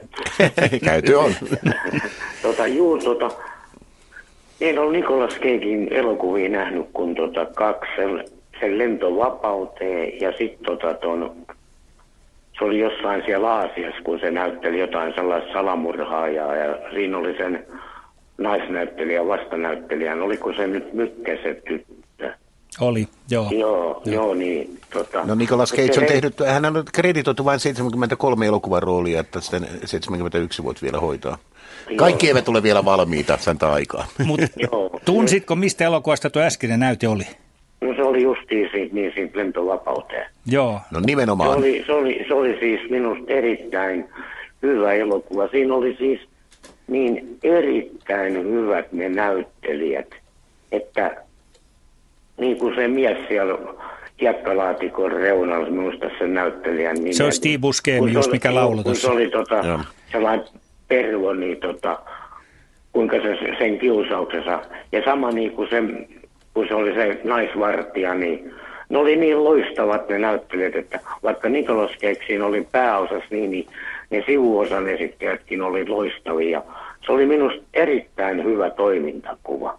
Se oli. Se on yksi Mä parhaita. oon Se- sen, nyt, kyllä. mä oon sen nyt kaksi kertaa nähnyt, tota, eikä me ole Nikolas Cagein nähnytkään kuin kaksi kertaa sen lentovapauteen ja sitten sen siellä Aasiassa, kun se tapahtui. Että tota, jos työ kertoisitte, mitä Vilmiis on tehnyt siinä, siinä kun te olette asiantuntijoita, niin minä jäisin mielellään kuuntelee ja painaisin korvan taakse, että jos tota, vaikka saisi vuokrattua joskus jotain kasettia tai Joo, kyllä tota, tässä tapauksessa se järjestyy hyvin helposti, koska Nicolas Cage on sen verran suuri stara ollut palossa mukana, Niin. että ihan, niinku, ihan kaikissa suomalaisissa vähänkin varustetuissa DVD-vuokrapisteissä löytyy monia hänen keskeisiä Niin. elokuvia, ja niissä monet ovat myös toiminnallisia. Tuot sanoisin, toi Con Air, totta, se on, se on malli esimerkki siitä siis oman lajityyppinsä sisällä Joo. olevassa lajityypissä, niin kuin nasevasti, napakasti tehty Niin, luja no, elokuva. Ja tuota, tehty. joo, ja hänen muista elokuvista, mitä me tässä, yksi niin parhaimpia näistä toiminnallisista, mitä tästä Hollekin kanssa muisteltiin tuossa aikaisemmin, on tällainen elokuva kuin Paluu helvettiin, eli The Rock, joka oli tehty Niin. vähän aikaisemmin, Ai jaa. jossa, jossa tota, Siinä ollaan vankilassa. Se on aika, siis varmasti vyöryvä rymistely. Siinä Ed Harris esittää tällaista kemiallisia aseita varastavaa Entistä sotilasta, enti- joka on joo, linnut- ko- jota on kenraali, väärin. Joo, joka sitten linnoittautuu joukkoinen ja uhkavaatimukseen Alcatrazin vankilasaarelle. Ja Ai jaa, hätiin, joo, hätiin hälytetään tämä Nicolas Cagein niin näyttelemä henkilö. Hän on Beatles-levyjä keräilevä räjähdysaineekspertti, se on siinä niin mainiota. Ai ja Sean. Connery on vielä saarelta painut, äh, painut mestaririkollinen, jota tässä käytetty hyväksi. Se on lajissaan kanssa yksi niitä ihan parhaita. Niin. Oliko Sitten, tässä elokuvassa se, kun ne menee sinne, sinne, niin, sinne saarelle, niin sieltä möyriin sit, mistä se on joskus päässyt karkuun. Just on, joo. Joo. joo ja Joo, siinähän on, olen siitä kuullut siitä filmistä, että se on hyvä. Mikä te sanotte sen? se nimi on nimen? The Rock Paluu helvettiin. Paluu oli te- helvettiin. Joo.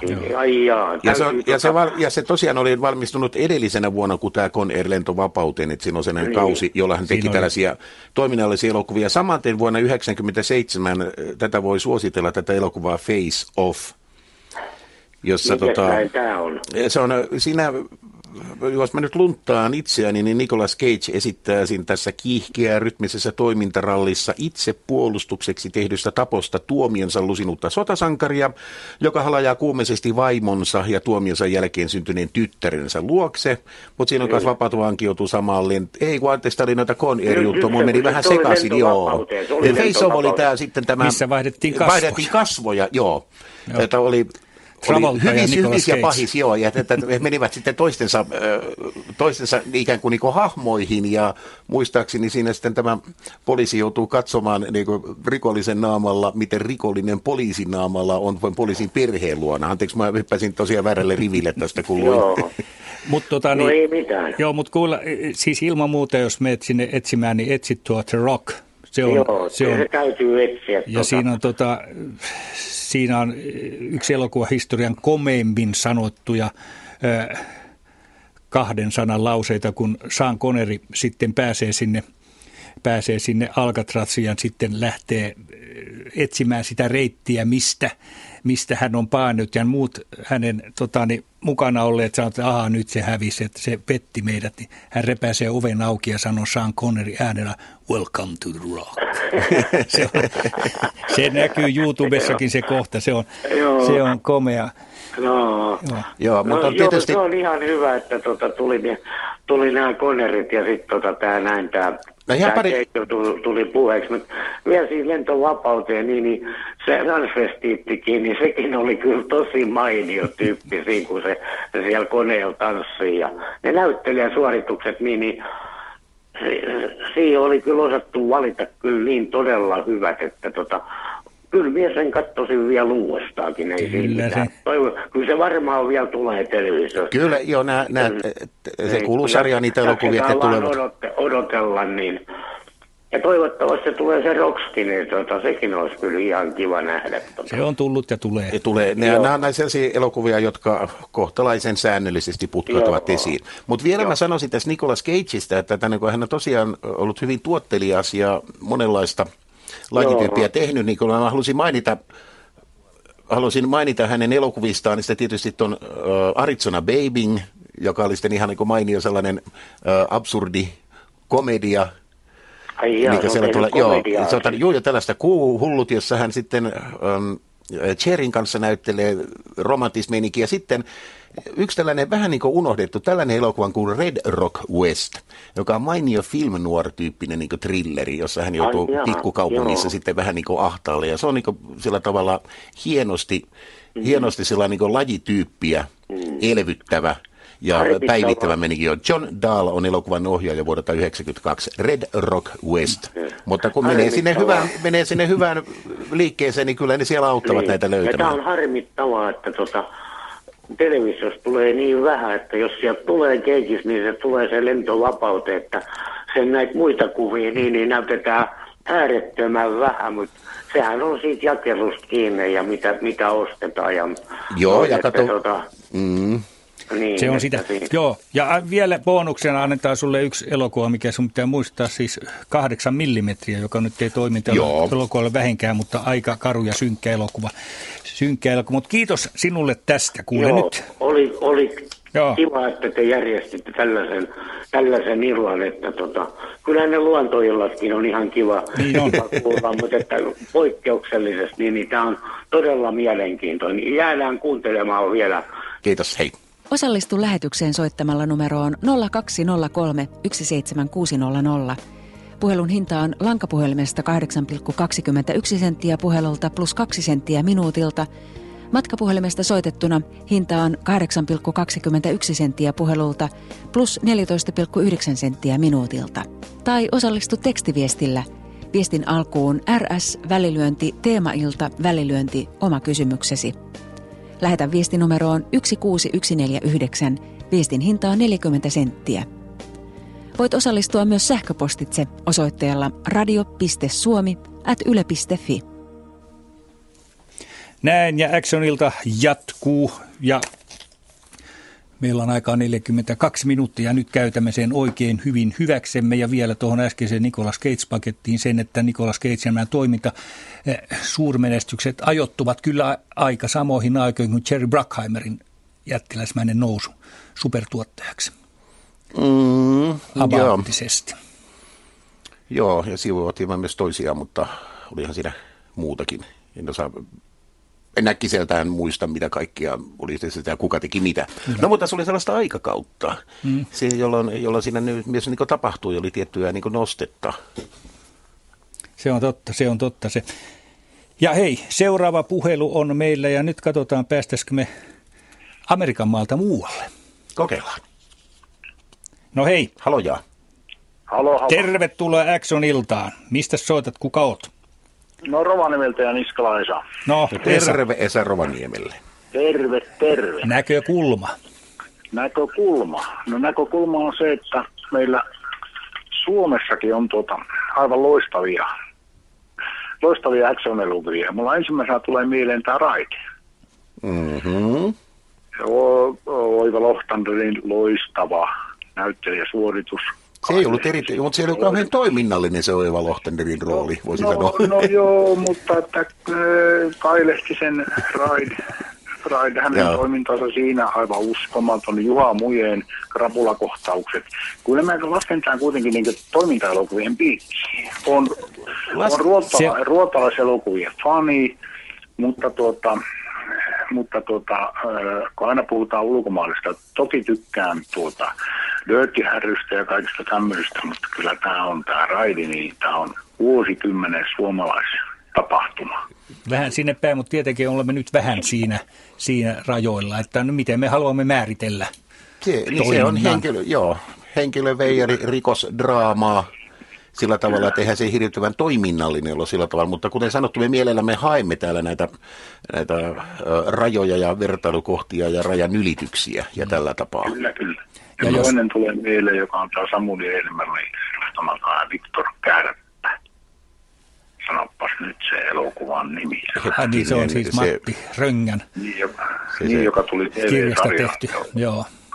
Joo, jotenkin kaipaa sitä, että sieltä on se elokuvaversio, koska tuota, suomalaisetkin osaa tehdä.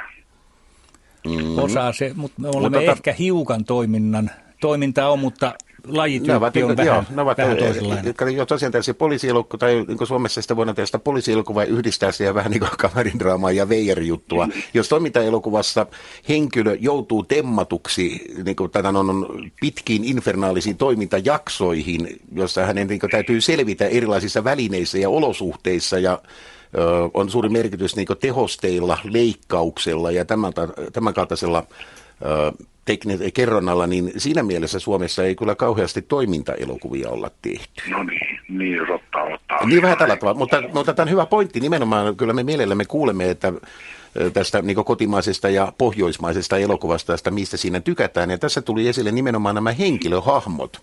Että kyllä voidaan sanoa, että Raidissa henkilöhahmoihin on kiinnitetty paljon enemmän huomiota kuin monessa suuren maailman toiminnallisemmassa elokuvassa, jos tällä tavalla halutaan verrata niitä. Ja kyllähän Lohtander, siis Amerikan markkinoilla voisi olla kova sana. Se, on- se, se on aivan mainio niin tällainen niin sellainen sivutukihahmo johonkin mm. tällä, tällaiseen niin juttuun, koska hänen, hänen sellainen niin lakoninen läsnäolonsa hän edustaa juuri sen toiminnallisuuden vastakohtaa.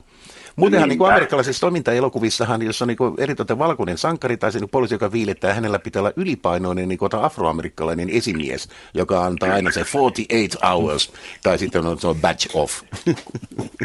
Näin on. Hyvä. Joo, tämmöinen, tämmöinen kuitenkin niin mielipide, että Hyvä. periaatteessa olen, olen tota, tämmöisen Dirty Harry, Harry Clint Eastwoodin jutun äh, niin vakaumaton, vakaumaton ihailija. Joo. Heitin, heitin vaan tässä asiaa, että meillä Suomessakin on aika, aika hauskoja näitä. Kyllä, kyllä, ja se on, se on aivan oikein, näin mä halusimmekin. Mutta jos saisin vielä kysyä tästä, saisin vielä kysyä sitä Dirty Harrystä, johon tässä niin viitattu, niin ne olivat sitten aikanaan tällaisia väkivaltakeskusteluelokuvia. Puutti siinä, että onko se sitten oikeutettua väkivaltaa, pitää, entäs jos poliisi joutuu lavastuksen uhriksi, että miten sä koet itse näiden elokuvien väkivallan, onko se joku ratkaisu, että vastataan kovalla kovaa vastaan? No ehkä tuota, ehkä, ehkä sillä lailla kuitenkin, että otan sen asian, että se on, niin kuin, se on elokuvaa ja näin poispäin. Ja tietenkin toisaalta tykkään, tykkään semmoista suorasta toiminnasta, että Joo. ensin vetään turpiin ja sitten kysytään, että ole- oletko se tehnyt, tehnyt jotain pahaa. Että kyllä tuota, tämä elokuva elokuvana, mutta tämä normielämässä ei, ei tietenkään ajatus tämmöinen. Ajatus on Se siinä, on. että antaako elokuva sitten niin tällaista käytösmalleja, ja toimintaelokuvahan liittyy oleellisena se pointti, että siinä päähenkilö, mikä hän sitten olikaan, hänen ei tarvitse välittää mistään lainkirjaimesta mitään. Hän saa Näin, tuhota ja- ja tappaa aivan kaikkea, mutta ei todellisuus Kyllä, ole sellaista. Kyllä, ja Dirty Harryssä just niin, Eastwoodillahan on just niin tämmöinen oikeus. Eli sanotaan, että se kuitenkin, niin kuin, me itse ajattelen tätä vähän niin kuin puoliparodiana, että tuota, Mhm. en, niin kuin, en niin kuin ajattele että tosi, elämä, tosi elämä, elämässä Se sillä on- lailla, että se se on- vaan on vaan niin kuin sillä lailla to, toisaalta huvittavaa, että rikolliset otetaan kiinni niin, että tosiaan ensin ammutaan ja sitten, sitten kuulust- kuulustellaan. Hyvä. Niin, kyllä onneksi Joo. monet ihmiset ymmärtävät, että tosiaan että elokuva on elokuva Näin, eikä todellista. näin, elokuva tämä on oli oleellinen näin, pointti. Kiitos Kyllä, sulle näin. mielipiteestä. Palataan asiaan. Näin teemme. Kiitoksia. Joo, hei. joo, hei hei. Ja nyt meillä on tullut viesti tästä. Nyt tulee yksi suurimmista, ai- yllättäen ihmiset eivät välttämättä ajattele, suurimmista toimintasankareista oli Harrison Ford. Tota, Niin. Paras toimintaelokuva on mielestäni, Tuomo Helsingistä sanoo, Harrison Fordin ja Tom Lee Jonesin tähdittämä taka-ajettu. Kyllä vain. Mielestäni näytti, mahtavat näyttelijät ja klassinen juoni, on, juonihan on klassinen. Mutta Niin se pohjautuu niin TV-sarjaan, hyvä TV-sarjaan. ideaan. Ja, Mm. tota, ja, ja minun mielestäni on aivan oikein, että hyviä ideoita saa, saa ja tuleekin kierrättää, kun se tapahtuu niin reilusti. Siinä oli hyvä pointti, Mm. mikä otettiin takaa mikä käsiteltiin, käsiteltiin fiksusti. Sarjakin oli aika aikoinaan, Ne oli. muistelen, oli kyllä aika onnistunut näin vähän pienemmän pojan näkökulmasta Oli, muistellen. kyllä sitä seurattiin erittäin tiukkana, missä se käsimies, mutta 1993 takaa ajettu, niin se oli kyllä hyvä. Siitä lähti niin kuin tavallaan Harrison Fordin tällainen toimintaelokuva, pakettisarja, johon tuli sitten siis Patriot Games, eli suomeksi tuo, mikä se nyt olikaan, ja sitten tuli Clear and Present Danger, eli isku Kolumbiaan, ja sitten vielä huipentumana niin tuo Air Force One. Joo, aivan. Ja Patriot Games oli siis hetkinen tuo näkymätön, Näkymätön vihollinen. vihollinen. Joo, näiden nimien kanssa Joo. hän pyörittelee. Joo, siinä oli yksi kausi, että tosiaan ajatellaanko Harrison Ford, mutta että mistä hän lähti liikkeelle, niin kyllähän siinä tietysti asioissa toimi, mutta hän oli myös sellainen suosikkikasvunäyttelijä, joka teki sitten monen tyyppistä. Niin kuin tietysti, oh, tämä tietysti kuulostaa vähän hölmöltä, niin moni näyttelijä tekee monen tyyppistä, mutta kun puhuttiin sitä, että Yhdysvallassa Hollywoodissa näyttelijä helposti halutaan leimata tietyn kaltaisten osien esittäjäksi, ja Harrison Ford on tietyllä liikkunut, että nyt tehdään jokin aika tällaista ja jokin tällaista. Ja sitten hän siinä niin kuin toiminnallisissa ö, elokuvissaan on sitten säilyttänyt sen, sen tietyn näyttelijäolemuksensa. Ajatellaan tuota ta- takaa ajettua, niin siinä hän on, hän on vaimonsa murhasta syytetty mies, joka karkuretkellä koittaa jäljittää oikeita että hän on heitetty tällaiseen niin tilanteeseen, että hän ei ole halunnut lähteä tuollaiseen, mutta hänet on pakotettu siihen. Ja tässä sitten se Tommy Lee Jones on se päättäväinen takaaja, joka nousee sitten omine pakkomielteineen ja periksi antamattomuuksineen sellaiseksi tavallaan niin kuin toisenlaiseksi päähenkilöksi ja vastavoimaksi. Ja Tommy Lee Johnson tässä palkittiin Oscarilaisten suorituksestaan. Syystäkin. Joo, mutta siinä nimenomaan näyttelijöiden niin tällainen yhteistyö ja sitten nämä roolit nostavat sitä yli sen tavallisen toimintaelokuvan, joka perustuu pelkälle toiminnalle. Että tämä on kuitenkin psykologista henkilödraamaa myös mm. olosuhteista, missä sitten ollaan. Ja sitten siinä on muuten se jännä juttu kyllä tässä takaettu elokuvassa, että näissä toiminnallisissa paukuissa, että siinä tuhottiin kokonainen oikea juna. Oikea kokonainen juna, joo. oikea juna, niin kuin näissä välillä tehdään. Nyt me skavataan, me, me räjätetään täällä juna. Mutta vielä siis Harrison Fordin tähän toimintahahmon kuulee aina se, että hän ei, nyt, hän ei ollut vielä mikään mäiskiä eikä oman käden oikeuden tekijä. Ei, ja esimerkiksi tota, niin Isku Kolumbian elokuvassa niin hän ei kantanut asetta, hän ei ollut asettais mukana. Se Joo. johtui tosin siitä, että tota, niin, hän esti CIAn agenttia, niin hän ei saanut pitää, se oli kielletty. Joo, eli tässä mielessä nähän menee sitten kanssa niin agenttijännäreiden ja, Mm. ja melkeinpä poliittistenkin trillereiden puolelle. Se vähän niin kuin se yksinkertainen action-elokuva vaan rymistelee eikä välitä politiikasta ja säännöistä ja aseista ja tällaisista mitään. Mm. Tai asenenkantoluvasta. Jos vielä saa siihen Harrison Fordin tähän toimintaelokuva kaareen sen hänen uranousunsa, tuo Patriot Gamesissa eli näkemättömässä vihollisessa hän oli tohtori Ryan, joka oli jotenkin suhteessa niin kuin Yhdysvaltain johtoon. Sitten mennään Clear and Present Danger ja isku Kolumbiaan, niin siinä hän on presidentin yksi neuvonantaja. Sitten mennään Air Force Oneiin ja hän on presidentti. Joo, se Air Force One oli siis sellainen aivan hirvittävä elokuva. Se on, voisi sanoa näin, niin kuin, että se on yksi malli esimerkki siitä, miten tällaisissa toimintajännäreissä, minkälaisiin sanoisin pöyristyttäviin ratkaisuja voitaisiin mennä. Eli siis siinä, muistellaan siis Harrison Ford on tällainen sotahaukka presidentti, sitten Gary Oldman on tällainen sadistinen venäläinen separatisti-terroristi, joka onnistuu kaappaamaan tämän Yhdysvaltain tärkeimmän miehen lentokoneen. Ja- Mitenköhän se on mahdollista? Joo, ja sitten, että presidentti täytyy ottaa itse ohjat käteen ja ryhtyä toiminnan miehenä pelastamaan perhettä ja maata ja lentokonettaan ja tällaista. Että se oli...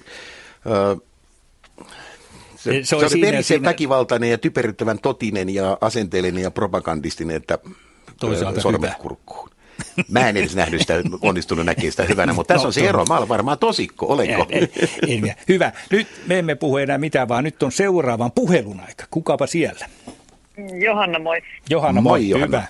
No mitäs? Mitäs? Mä olen ensinnäkin suuri actionin ystävä. Joo. Ja mä haluan sanoa, että toimintaelokuvat on hirveän tärkeitä, koska siis kun lapsille opetetaan pienenä, että paha saa palkkansa ja kun on kiltti, niin itselle käy hyvin, niin eihän se nyt välttämättä maailmassa pidä paikkansa, mutta uskoo siihen ylläpitää toimintaelokuva, missä roistot ammutaan reikäjuustoksi tai räjäytetään tai tiputetaan pilvenpiirtäjän katolta.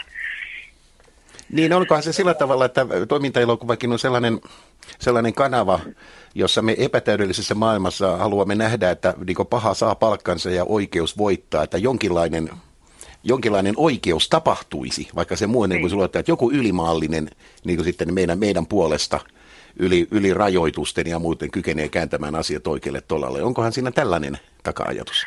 Niin, jotain sellaista. Ja sitten vielä tuossa, kun EFOS Vania suomitti niin pahasti, niin sehän on ihan suomalaisen sisun suorastaan ilmentymä, että joku ottaa mahdollis- mahdoll- mahdottomassa tilanteessa ohjat käsiinsä ja sitkeästi ja uskomattomasti pelastaa kaiken.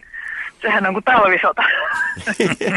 No mutta, mutta eihän nuo ihmiset tuolla maailmalla tiedä mitään talvisodasta ja suomalaisesta sisusta. He, silti he toimivat samalla Mm. tavalla. Tämä pitäisi Niin, nyt, niin. soittakaa Sitraan. Äkkiä, mutta tota, hei, sano, sano joku suosikki elokuvasi. Joo, mä no, suosikkielokuva. Se Mm. voi hyvä tavata. Jotain pari- pari-. Kyllähän niitä on ihan hirveästi. Ja siis Charles Bronson. Ne on ihan, ihan mahtavia tyyppejä, niin kuin, äh, ihan mahtavia roolihahmoja sillä lailla, että ne on, ne on vaan niin kerta kaikkiaan hyviä jätkiä, että toivoisin, että semmoisia olisi oikeasti olemassa. En, ole, en nyt yhtäkkiä muista tavanneeni, mutta Niin. Joo. Mutta siis varsinainen mun soittoni aihe, mä niin hämmentävän elokuvan katsoin muutama viikko sitten. Se oli tämä Kurt Russellin Death, Death Proof. Joo. Oli siis, joo. joo, siis mä oon tämmöinen oikein kyyninen vanha elokuvan katsoja, joka vähän väliä niin uskoo, että mitään uutta ei voi enää tulla eteen, mutta siis tämä elokuva on mietityttänyt mua. Siinä ensin rakenneltiin muistaakseni tunnin verran tämmöistä suhdetta näiden elokuvan naisten ja tämän päähenkilötyypin väli, joka oli äärettömän sympaattinen ja kiltti ja mukava. Ja sitten yhtäkkiä se lahtasi ne. ja siinä kohdassa mä olin ihan monttu auki. Ja tota paljastui, että se on sitten, sitten ihan ammattimainen naisten lahtaaja, että se nimenomaan lyöttäytyy tämmöistä naisporukoiden seuraa ja sitten lahtaa ne autollaan. Ja musta se oli kyllä syvällisesti jotain uutta, mutta siinä ei oikeastaan ollut ollut mitään ylevää periaatetta, mikä mun mielestä on toimintaelokuvissa aika erikoista, että Ja voidaan Siinä se tuota- toimintaelokuvaksi Nyt, laskea. nyt tota, joo, tässä Niin. tapauksessa on tietysti tärkeää muistaa, että hän on siis Quentin Tarantinon elokuva Death Niinpä. Proof, joka, joka esitettiin sellainen niin sanotun Grindhouse-parina toisen, toisen elokuvan kanssa. Ja tämä elokuvahan on tehty sillä tavalla, että se näyttäisi sellaista vanhalta 60-70-luvun taitteen exploitaatioelokuvalta. Että se filmi niin näyttää vanhalta ja se on ikään kuin, niin kuin elokuvaprojektorissa kulunut ja autot, henkilöhahmot, käänteet ovat vanhoja. Se on niin kuin täydellinen pastissi ja kunnian osoitus tällaiselle alalajityypille, mikä silloin on olemassa. Mutta tämä Kyllä. on tehty niin hyvin, että minun mielestäni, tietysti Suomessa me ollaan rajoitetusti päästy näkemään niitä originaalielokuvia, mutta minun mielestäni tämä on parempi kuin mikään mun näkemä niistä alkuperäiselokuvista. Tämä kunnianosoitus näin jälkikäteen tekee se loistavasti. Ja se on, se on myös toiminnallinen, siinä yhdistyy hienolla tavalla näitä eri lajityyppejä. Se kuuluu moniin, moniin tällaisiin, mutta se ei ole yksiselitteisesti yhtä yhtä meininkiä. Ja siinä, siinä on tosiaan niin murha ja juonittelija, psykopaatti ja tämä naisten, niin Taran, Tarantino on mun mielestä ihan loistava käsittelemään naisia, monisuutoisia naisryhmiä. Hän saa sellaista hienoa energiaa ja toimivuutta näihin juttuihin. Ja sitten mitä tulee kaikkiin näihin niin ajoihin siellä tiellä ja näihin toimintaan, tappeluihin, tappoihin, taka-ajoihin ja roikutaan siellä konepeleen ja muuta. Siinä mielessä se on kyllä ihan sitä toimintaelokuvaa. Se on toimintaelokuvaa, joka on pohjustettu poikkeuksellisen herkullisesti, itseironisesti lajityyppiä ymmärtäen ja rakastaen. Joo, se oli, se oli todella tyylikäs elokuva ja se oli semmoinen vähän rosonen, että se siinä todellakin niin kuin, oli ikään kuin vanha Joo. joku keskilännen kapakka, missä, missä tämä porukka hyöri ja Nimenomaan se, se miljo, miljokuvaus oli kyllä niin herkullista ja Tarantinolle tyypillisesti ei tarvinnut mennä eteenpäin siinä, siinä ikään kuin West Beef-tyyppisesti, että mikä on sitten joku asia, mikä tapahtuu, vaan pysähdytään seuraamaan niitä henkilöitä ja miljoita, mitä he puhuvat ikään kuin tällaisia joutavuuksia ja arkisuuksia ja kiinnostutaan heitä siinä ja sitten tempaudutaan johonkin muualle. Ja tämä on ihan, niin kuin, ihan, ihan loistavaa, täytyy kerrota. Ja tällainenhän niin perinteiseen toimintaelokuvaan ei kuulu koskaan. Se oli aivan järkyttävää. että Siinä oli ihan romanssinainekset ja sitten yhtäkkiä tämä Niin. sympaattinen tyyppi paljastukin naisten lahtariksi Niin, erikoisrakenteisella autolla niin tappoi heitä siinä. Sehän esiintyi nimenomaan, tai siis oli elokuvien joku tällainen stuntkaahari tai joku tällainen, hän oli joku tällainen virka siinä, Niinpä. muistelisin. Mutta hei, sulla äsken sanoit noita- noita sun omia sankareita tai sä suosikkia, niin silloin mentiin vähän niin kuin tähän veteraanipolveen jo. Onko niin kuin 2000-luvulla tullut ketään? Joo, mä kuuntelin lähetystä aikaisemmin, kun listattiin ja näitä ja todettiin, että nämä on veteraaneja, nämä vanhat, vanhat tuota, ikonit. Ja mainittiin esimerkiksi Jason Statham, Joo. mutta kyllä täytyy sanoa, että ne autokohtaukset, ne on niin naurettavan älyttömiä, että ajetaan autolla johonkin nosturin nokkaan ja raapastaan joku tietty koukku niin kuin siitä auton alustalla. Se- Voi hyvän tavaton. Siihen ei pysty kuin James Bond. Joo, Niin. joo mutta siis äh, kyllä täytyy sanoa, että ei nyt tule nuoremmasta polvesta No, yhtäkkiä mieleen. Ehdotan sulle Matt Damon Medusan, Medusa-sarjassa. Jason Bourne. Mä en oikein, oikein päässyt jyvälle niihin medusoihin. Tämmöinen, tämmöinen juonittelu ja poliittinen thrillerimeininki, niin se ei ole oikein ikinä avautunut mulle, että siinä se pohjakuvio on jotenkin niin sellainen masentava ja monimutkainen. Joo, ja se edellyttää sellaista Onni- tiettyä tarkkaavaisuutta ja siitä, että nauttii siitä arvoituksellisuudesta ja että ja sitä niin kuin, psykologista pelistä, mikä koko aika tapahtuu, ja joka, joka hyvällä tavalla mun mielestä kyllä niin kuin, pohjustaa sitä kaikkia toimintaa, joka, jossa täytyy olla niin kuin, räjähtävän nopea ja neuvokas ja epäonnistumisen vaara on suuri, että koko aika pienestä hetkestä kiinni, että jostain selvitään. Mutta se on, se on toisen tyyppistä. Se on niin se on itse asiassa toimi, toiminta-elokuvissa vähän liikaa tätä, että kaikki on ihan kymmenesosa sekunnista kiinni, että niinhän se ei koskaan mene oikein normaalissa elämässä. Että. Ei sitä tiedä. Ja sitten tässä niin kuin puhuttiin näistä, ollaan puhuttu koko ajan vähän niin kuin sankareista, että tämä toiminta ja elokuva lajityyppinen tarvitaan nähdä sellaisena.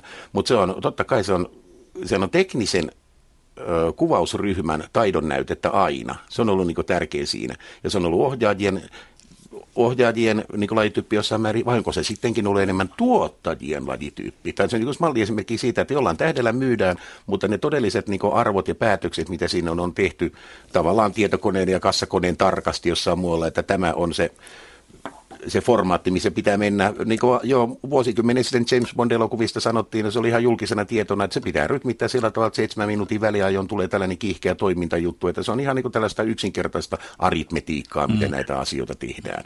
Ja kyllähän tällainen se toimintaelokuvissa näkyy, että monessa tapauksessa mennään siitä, missä rima on matalin. Näin. Ei nyt ihan pelkästään. Ei tietenkään kaikissa, mutta tässä näkyy mainittiin, sitä, että pitääkö toimintatähdillä olla joku erikoistaito tai look tai Joo. podaus. Niin kyllähän ne oikeasti on kovia jätkiä, jotka on tehneet helvetisti työtä, joku Dolph Lundgren tai, tai tota Steven Seagalilla on oikeasti selvästikin näitä taistelu, itemaisia taistelutaitoja. Joo, kyllä. Että ei ne niin kuin ihan tyhjästä, Ei, tyhjästä ei. kiltovapu- kiltokuvapoikia, ja musta se on kyllä myöskin tärkeää.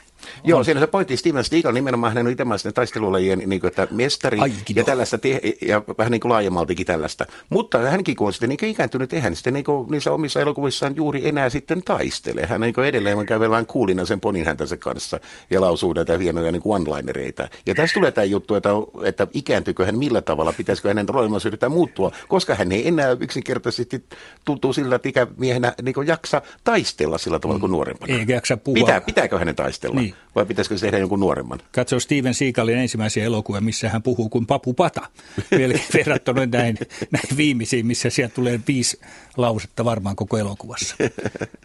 Niin. Mutta hei, kiitos sulle. Päästään muitakin ääneen tästä. Hyviä mielipiteitä. Kiitos. Hyviä jatkoa. on Kiitos, hyvä hei. jatko, moi.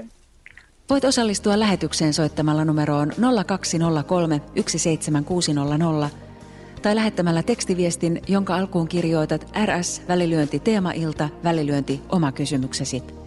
Lähetä viesti numeroon 16149. Voit osallistua myös sähköpostitse osoitteella radio.suomi at yle.fi. Ja jatkuu joo. Teema iltamme Action. Ilta 20 minuuttia vielä. Nyt, nyt tulee kuule kysymys. Pommi Jussi T. Komulainen. JYU, olisiko Jyväskylä tai mistä tahansa, mutta tota, niin heittää meille kolme teesiä. Paras toimintaelokuva on Top Gun. Kenties yliarvostetun lienee sen sijaan Die Hard. Miksi teidän mielestä siitä on tullut kriitikkojen lellikki? Nimimerkki Tom Cruisen heteromiesfani. No, Top Gun ensin. Ollaanko me nyt taas tässä kategoriassa Top Gun toimintaa? Että la- niin. Jos mä sanoisin vähän niin kuin jyrkästi, jyrkästi ystävällisen jyrkästi sinne niin vastaanpäin, että Top Gunhan on malliesimerkki sellaisesta elokuvasta, joka kritiikittömästi on tehty yhteistyössä niin kuin tämän on jonkun puolustusvoimien tai tällaisten niin tahojen kanssa, että sehän niin kuin, mainostaa vain niin kuin, aseteollisuutta, että hei tule tänne niin kuin, lentele täällä, täällä on niin kuin, hienoja niin kuin, vempeleitä. Ja näissä on aina se juttu, että nuoret kuumakallet niin kuin, että rikkovat sääntöjä ja sitten tulee joku tiukka paikka ja he sitten selviävätkin niin kuin siitä, että menevät tällä tavalla. Nämä oli niin siis propaganda-elokuvia, joita Hollywood teki yhdessä eritoten niin Ronald Reaganin hallintokauden aikana ja siellä niin erilaisten viranomaisten ja tahojen kanssa.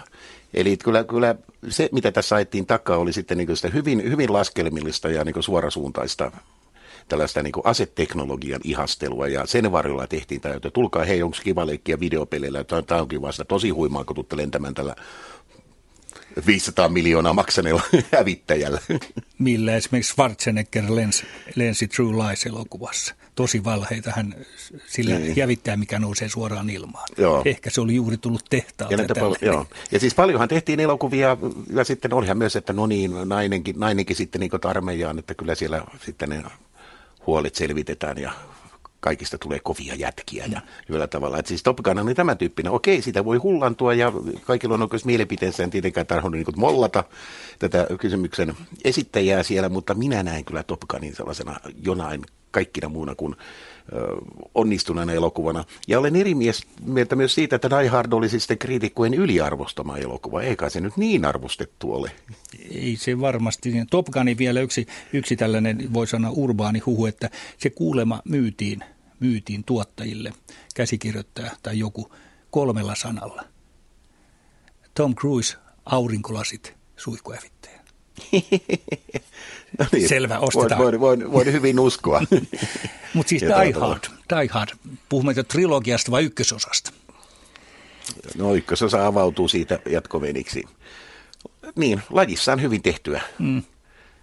Tuota, siinä niin kuin, tuotiin henkilöhahmo ja niin kuin, sitä tiettyä niin kuin, epätoivoa, mikä on näissä niin kuin se läsnä. Ja kanssa sitä, että hänet, hänet, hänet heitetään niin sitten tosiaan tällaisen niin toimintaan, niin kuin sanotaan, onko usein niin toimintaelokuvassa se, että joko sen ammatin vuoksi pitää mennä tai sitten ammatin vuoksi tai olosuhteiden vuoksi joutuu temmatuksi sellaisen hullun myllyyn karuselliin, mistä ei pääse pois, vaan, vaan niin toimittava ja ollaan niin koko aika täpärissä niin meiningeissä. Ja se on niin tärkeää, että sitä kerronta silloin kulkee, ja puhuttiin tästä niin tekniikasta, niin se on aina niin hyvin tarkkaa, tarkkaan rytmitettyä ja rakennettua työtä, että se miten se kuvataan, miten se leikataan, miten siinä on musiikka, miten se niin kuin, liike menee, miten se jännitys kiihtyy ja mitä siihen niin kuin, sitten keksitään. Se on sellainen monien osatekijöiden summa. Tämä ei ole todellakin sellaista niin yhteistyöelokuvaa. Mm. Se on se koko työryhmä, joka tekee äärimmäisen tärkeää työtä, että se onnistuu. Ja se on ihan mielenkiintoista, että, että huomaa eroa, että koska mikä elokuva saa Oscarin niin parhaasta vaikka äänitehosteiden leikkauksesta – se tehdään niin huolellisesti se juttu, ja kun niitä katsoo, niin näkee sitä eroa. Tietysti siinä se pieni sihauttaa tätä kivenäisvesipulloa, niin siellähän se on hirvittävä hyöky, mm, joka mm. menee stereoina tai quadrofonisilla tai jotain muuta. Se maailmahan niin kasvaa yli kaikkien niin todellisten äyräiden siellä. Mutta ne elokuvat tehdään niin huolellisesti tarkkaan, ja se on aikaa vievää hommaa rakentaa se kokonaisuus toimivaksi. Siinä monenlaiset pettävät tekijät tuhoaisivat mm. kaiken, kuten on myös nähty. Kyllä on nähty, ja Die Hard 1 on nimenomaan tämä yksi tällaisen toimintajännityselokuvan periaate. Se tapahtuu suljetussa tilassa, Joo. nyt pilvenpiirteessä. Joo. Sillähän niin kuin mennään pitkälle monissa elokuissa. Silti esimerkiksi Die Hard 3, jossa mukana Samuel Jackson oli minun mielestäni kyllä erittäin hyvä, koska siinä näkyy kesäinen New York parhaimmillaan. Joo, siinä on se, että niin nämä kolme ensimmäistä Die Hardia olivat kaikki onnistuneita onnistuneita elokuvia. Ja sillä tavalla, että ne kykenivät pitämään kiinni samasta rese- perusreseptistä ja uudistamaan, varjoimaan sitä sopivalla tavalla. Että siinä ei tapahtunut sellaista, mitä usein ihmiset tuntuu, onko tämä nyt yhtä hyvä kuin edellinen, että ja toi, toisintaako se sitä vaan, vaan sillä niin kuin, äh, epäonnistuneesti sitä vanhaa, mutta nämä kaikki kolme niin omalla tavallaan niin loivat nahkaansa siitä samasta, samasta perusjutusta hyvin. Nelonen että vähän, alle, vähän alle ja nelonen, ja muistanko mä nyt muuten oikein, että Die Hard nelonen tulisi televisiosta, onkohan nyt ensi perjantaina tai jotain tällaista. Mielestäni se on ihan kohta tulossa. Hmm. Mutta hyvä, hei. 15 minuuttia aikaa seuraava puhelu. Kuka soittaa mistä? Halo. Halo, halo. Halo, halo. Tää toiminta-ilta. Joo, Juuso morjesta. Juuso. Tossa. Huomasin muutaman pikku asiavirheen noissa trivia-tiedoissa, saatte vähän oikoa. Oi, oi, oi. No, no niitä Joo. on. Elikkä Harrison Fordin tähdittämät se Clear and Present Danger ja Isku Kolumbiaan. Siihen kuuluu, ko- elokuvasarjaan kuuluu kolmas osa nimeltä Punaisen lokakuun metsästys, jota vaan poikkeuksellisesti tähditti Alec Baldwin. Ai. Niin, mutta... Eikö hän ollut mukana myös? Ai niin, hän, joo, ei, joo, joo. Ei, Joo, sama, joo. mutta sitä- sama, niin. mutta sama, sama hahmo, mutta eri tähti. Niin. Joo, aivan, joo. Joo, kyseessä on semmoinen pieni hallinnollinen juttu, että Harrison Fordin se Jack Ryan-hahmo, niin hän ei ollut CIAn virallinen agentti, hän oli tutkimustyö- ja kirjailija palkkalistoilla. Sen takia hänellä ei saanut olla ampuma-asetta. Joo, joo. Joo, eli se perusteli sen perustelu, jutun, mutta joo. siinä vaiheessa, kun hän Joo. osti tuossa Isku Kolumbiassa sen, eh, tai vuokrasi ja osti sen lentokoneen, hän esitti Joo, CIA, hän oli joo. muistaakseni CIAn apulaisjohtajan kortti. Joo. James Earl Jonesin hahmon kuoltua syöpään. Joo. Joo, Joo. mutta tosiaan tämmöinen pikku juttu, että siihen ase- aseenkanto, että miksei hänellä ollut a- aseita koskaan. Se on ihan totta, toi- joo. joo. Joo, ja sitten tässä puhuttiin siitä, esimerkiksi Clint Eastwoodin näistä Vikasen Häri elokuvista, että ei tule siitä liiallisesta voimankäytöstä koskaan hyvikselle rangaistusta. Sekään ei ihan paikkansa pidä, kun niitä elokuvia katsoo, että ei ole kerta eikä kaksi, kun elokuvissa mies, miestä siirretään työpöydän taakse hallinto-osastolle. Joo. Sehän, Joo, sehän on perus, perus joo. Niin, eihän se, eihän se vie tätä pointtia niin pois, että aina siellä kohdataan tämä. kyllä sitä paheksuntaa tuli, on tullut, että, että miestä kyllä rangaistaan, että Joo, ja Joo. Dirty Harrison se oleellinen juttu, että siellä tämä yksi Konna niin tilasi oman pahoinpitelynsä voidakseen syyttää poliisia poliisiväkivallasta. Eli, Joo, se, eli sit- siinä se oli niin oleellinen pointti, että tuotiin esille tällainen mahdollisuus. Joo, ei, se oli elokuvasarjassa myöhemmässä vaiheessa, kun Mm. äh, Eastwoodi siirrettiin ryöstön, äh, ryöstö kautta panttivankitilanteen jälkeen vasta hallintopuolelle arvioimaan uusia kenttätarkastajia. Ai niin, se oli Se joo, oli- tos, joo, tossa Ää, toisessa. ää, Toi, rat, oliko se ratkaiseva, ei ratkaiseva isku, kun tämä murskaaja. Murskaaja, Enforcer, joo. Mm. Mutta Niin tota, siinä joo, hän päätyi arvioimaan, kun oli ensin. paperitöihin. niin. Sä tiedät Taka- paljon asioita. Hei, sano kolme suosikkia Aa, toimintaelokuva. Christopher Nolanin tämä uusin Batman-trilogia. Aivan oikein. Mm-hmm. Sanoit koko trilogianko? Kyllä, että ei voi arvioida yhden el- elokuvan perusteella. Niin. Siinä on tehty hyvin paljon semmoisia muutoksia, mistä niinku, kerrankin näkee, on nähnyt niinku uusia rooleja. Ajattelin, vähän katsoin ensimmäisen kerran esimerkiksi Gary Oldmanin vähän, että hetkinen, että vaihteeksi niinku hyvän ja suhteellisen terveen oloisen miehen roolissa, eikä Se on aina totta. pahiksena. Se on Niin. totta. Ehkä hän on Joo. halun, halunnut niin. Mutta onko, onko, on, Niin. onko tämä Batman-trilogia sun mielestä selkeästi ö, toimintaelokuva? Kyllä se on se, kyllä se aika paljon menee siihen enemmän toiminnan puolelle kuin ne edelliset. Että edelliset oli vähän enemmän sarjakuvamallia. Joo. Ja tässä on niin selkeä juttu, että me koko ajan puhut, puhutaan siitä, että eihän tässä nyt voi tarkkoja rajoja vetää. Sellaisia ei Mm. ole olemassa. Mielellään keskustellaan siitä, että miten nähdään näitä ja mitä näiltä Joo. odotetaan. Sen takia tässä myöskin niin kysellään. Joo.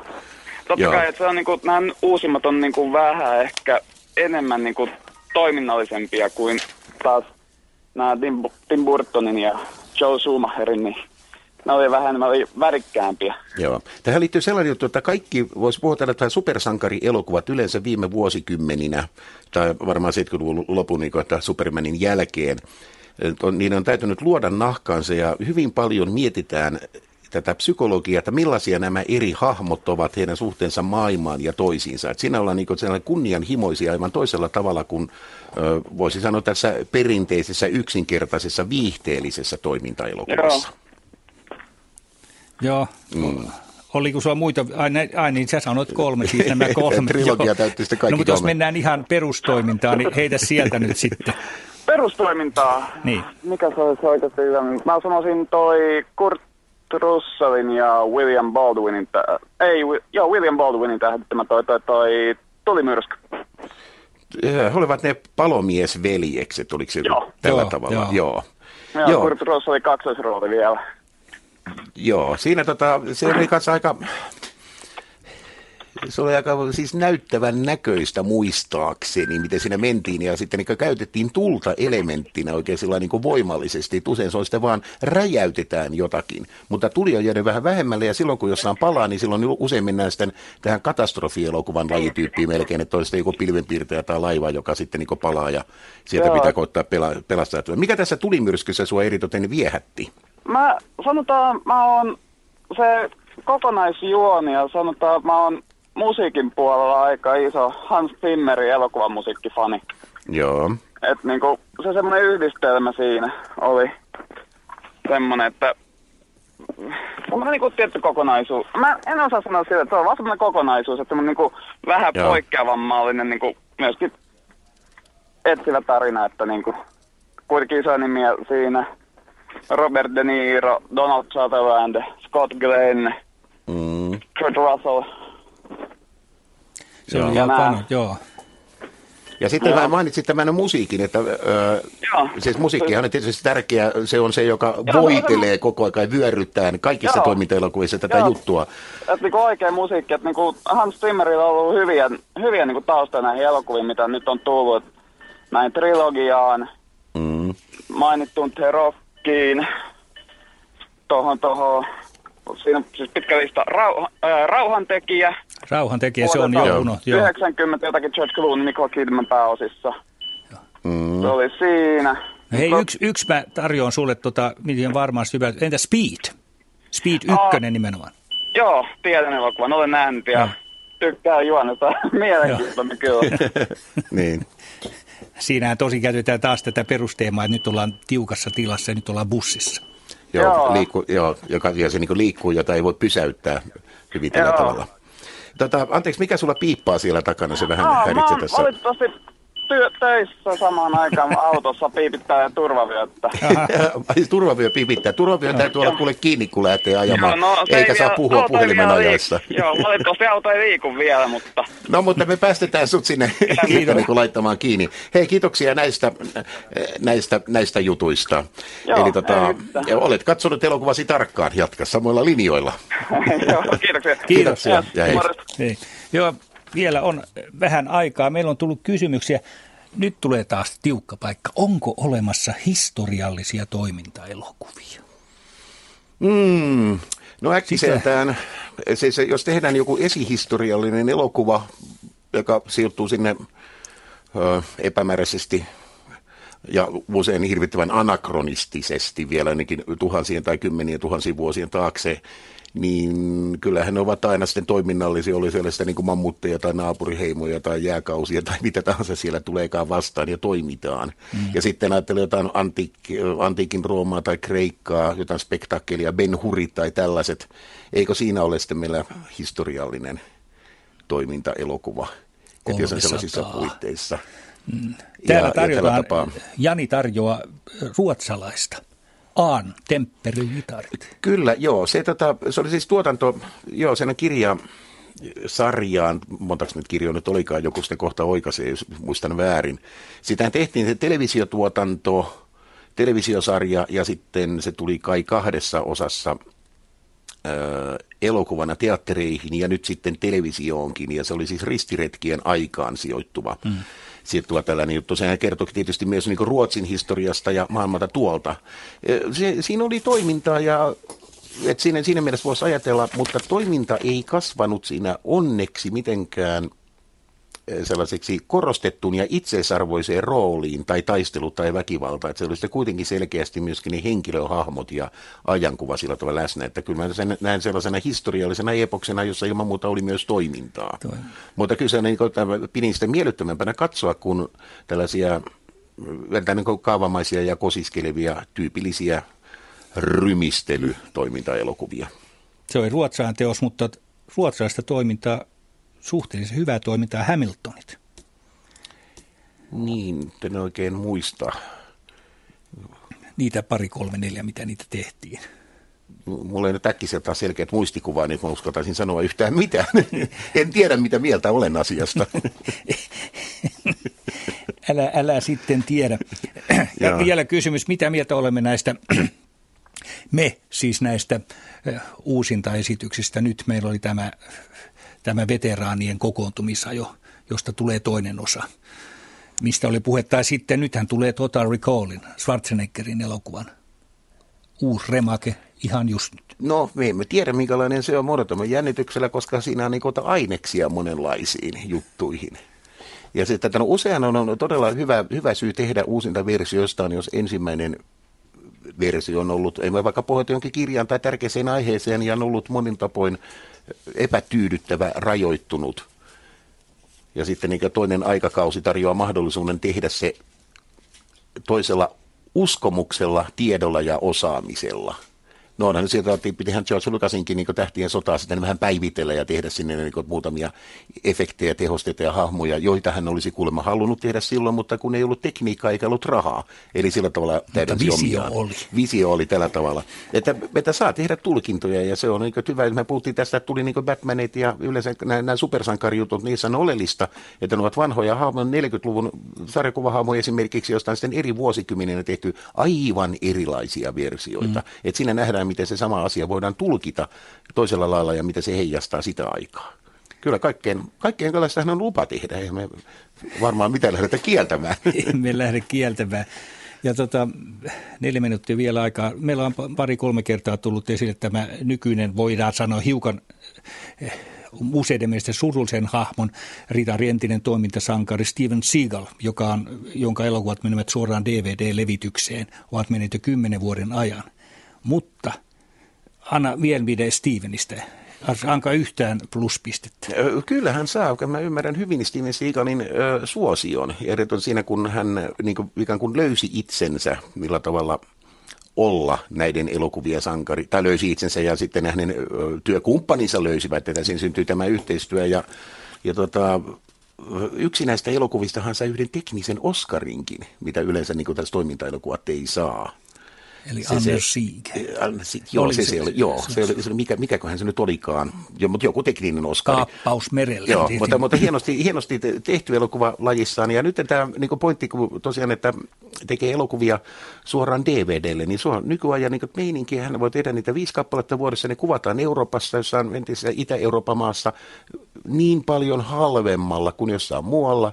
Tehdään tietyllä kaavamaisuudella pannaan tuonne markkinoille. Ne myyvät kiinnostavat aina sen verran, että siinä on Seagal, vaikka hän ei nyt enää jaksa itse sillä tavalla niin toimia siinä. Mutta kyllähän niin hahmona kuul, tällaisella kunnon toimintasankarilla pitää olla aina niin ääni ja persona Ää, ja ää. hyvät, hyvät lakoniset niin kommentit. Ja hän sälyttää kuulijuutensa aina, kun joutuu uhkaavaan tilanteeseen ja me tiedämme, että hän klaaraa sen. Ja näistä DVD-elokuista eh, Steven Seagal on tienannut kolme neljä kertaa enemmän kuin näistä isoista teatterilevitys. Niin, et niin se si- voi olla, ja ikä, ikävä kyllä ne, sitten mä oon melko lailla katsonut nämä työni puolesta niin lävitse, niin kyllä se aika masentavaa huttua on, että kyllä hänen parhaat elokuvansa ovat sitten niin kuin siinä niin sanotusti niin elokuvina toisella kunnianhimolla tehdyissä töissä. Vielä loppuun täällä tämä yleiskysymys, että Markku Piispanen, muistin, että vuoteen 2001 Suomessa oli voimassa videolaki, eli filmeistä videoista leikattiin kohtia pois. Tämä, se, kohtia pois. Tämä kuulostaa oudolta. 80-luvulla elokuva kiellettiin vielä niin sanotun neuvostovastaisina. Leikataanko, miten, DVDtä leikataan? No tässä on se, että se materiaali voi tulla mistä tahansa. Että kyllähän Suomessa nyt ollaan luovuttu, luopumassa, että meillä ei ole samankaltaista ennakkotarkastusta kuin silloin niin kuin aikoinaan. Ja totta, totta kai jäätävä polti oli vielä sellainen elokuva, joka synnytti kohua, niin kuin, että vaarantaako se valtion suhteita tuohon niitä naapuriin ja niin kuin tällä tavalla. Mutta sitten Esimerkiksi Suomessahan on kärsitty siitä, että jos, jos täällä on silloin aikoina tehty jotain poistoja johonkin niin elokuviin, niin se on sitten tehty täällä täällä näin, ja se on sitten koskenut sitä teatteriesitystä, ja sitten kun se VHS tai beta tai sitten se DVD on tullut jostain muualta, niin se on voitu tehdä ihan toisella tavalla. Siinä on poistettu vaikka toisen maan kohtauksia tai jätetty niitä. Ja ne eivät ole niin yhteneväisiä. Elokuvista on erilaisia kopioita, ja tämä sitten aina, aina niin kerta kaikkien korilla voi olla vaikea löytää, että mikä versio siinä on niin olemassa. Että sitten täällä niin hyväksyttyjä kohtauksia saattaa puuttua, ja nykyisin sitten taas kun julkaistaan tämän uudestaan, niin pannaan ekstroja jota ei ole sitten alkujaan välttämättä leikattu pois. Se usein niin hämää ihmisiä, että mikä siinä sitten on. Hienoa. Ja vielä tiedoksi äidille, jotka aikovat kasvattaa poistaan elokuvat, toimintaelokuva tähtiä. Äh, Harrison Fordin palkkielokuvasta Widowmaker vuonna 2002 oli 25 miljoonaa dollaria plus 20 prosenttia lipputuloista. Eli aika hyvin. Eikö? Joo, mutta ei siellä kokonassa jääkiekkojoukkuetta vielä osta. No, lähellä on niillä No Ilveksen ehkä. Ilveksen ehkä. Kiitos kaikille kuuntelijoille ja tässä oli Action-iltamme tänään elokuun, ei nyt vielä hämärtyvässä illassa ja kuulemiin kaikille. Hei hei.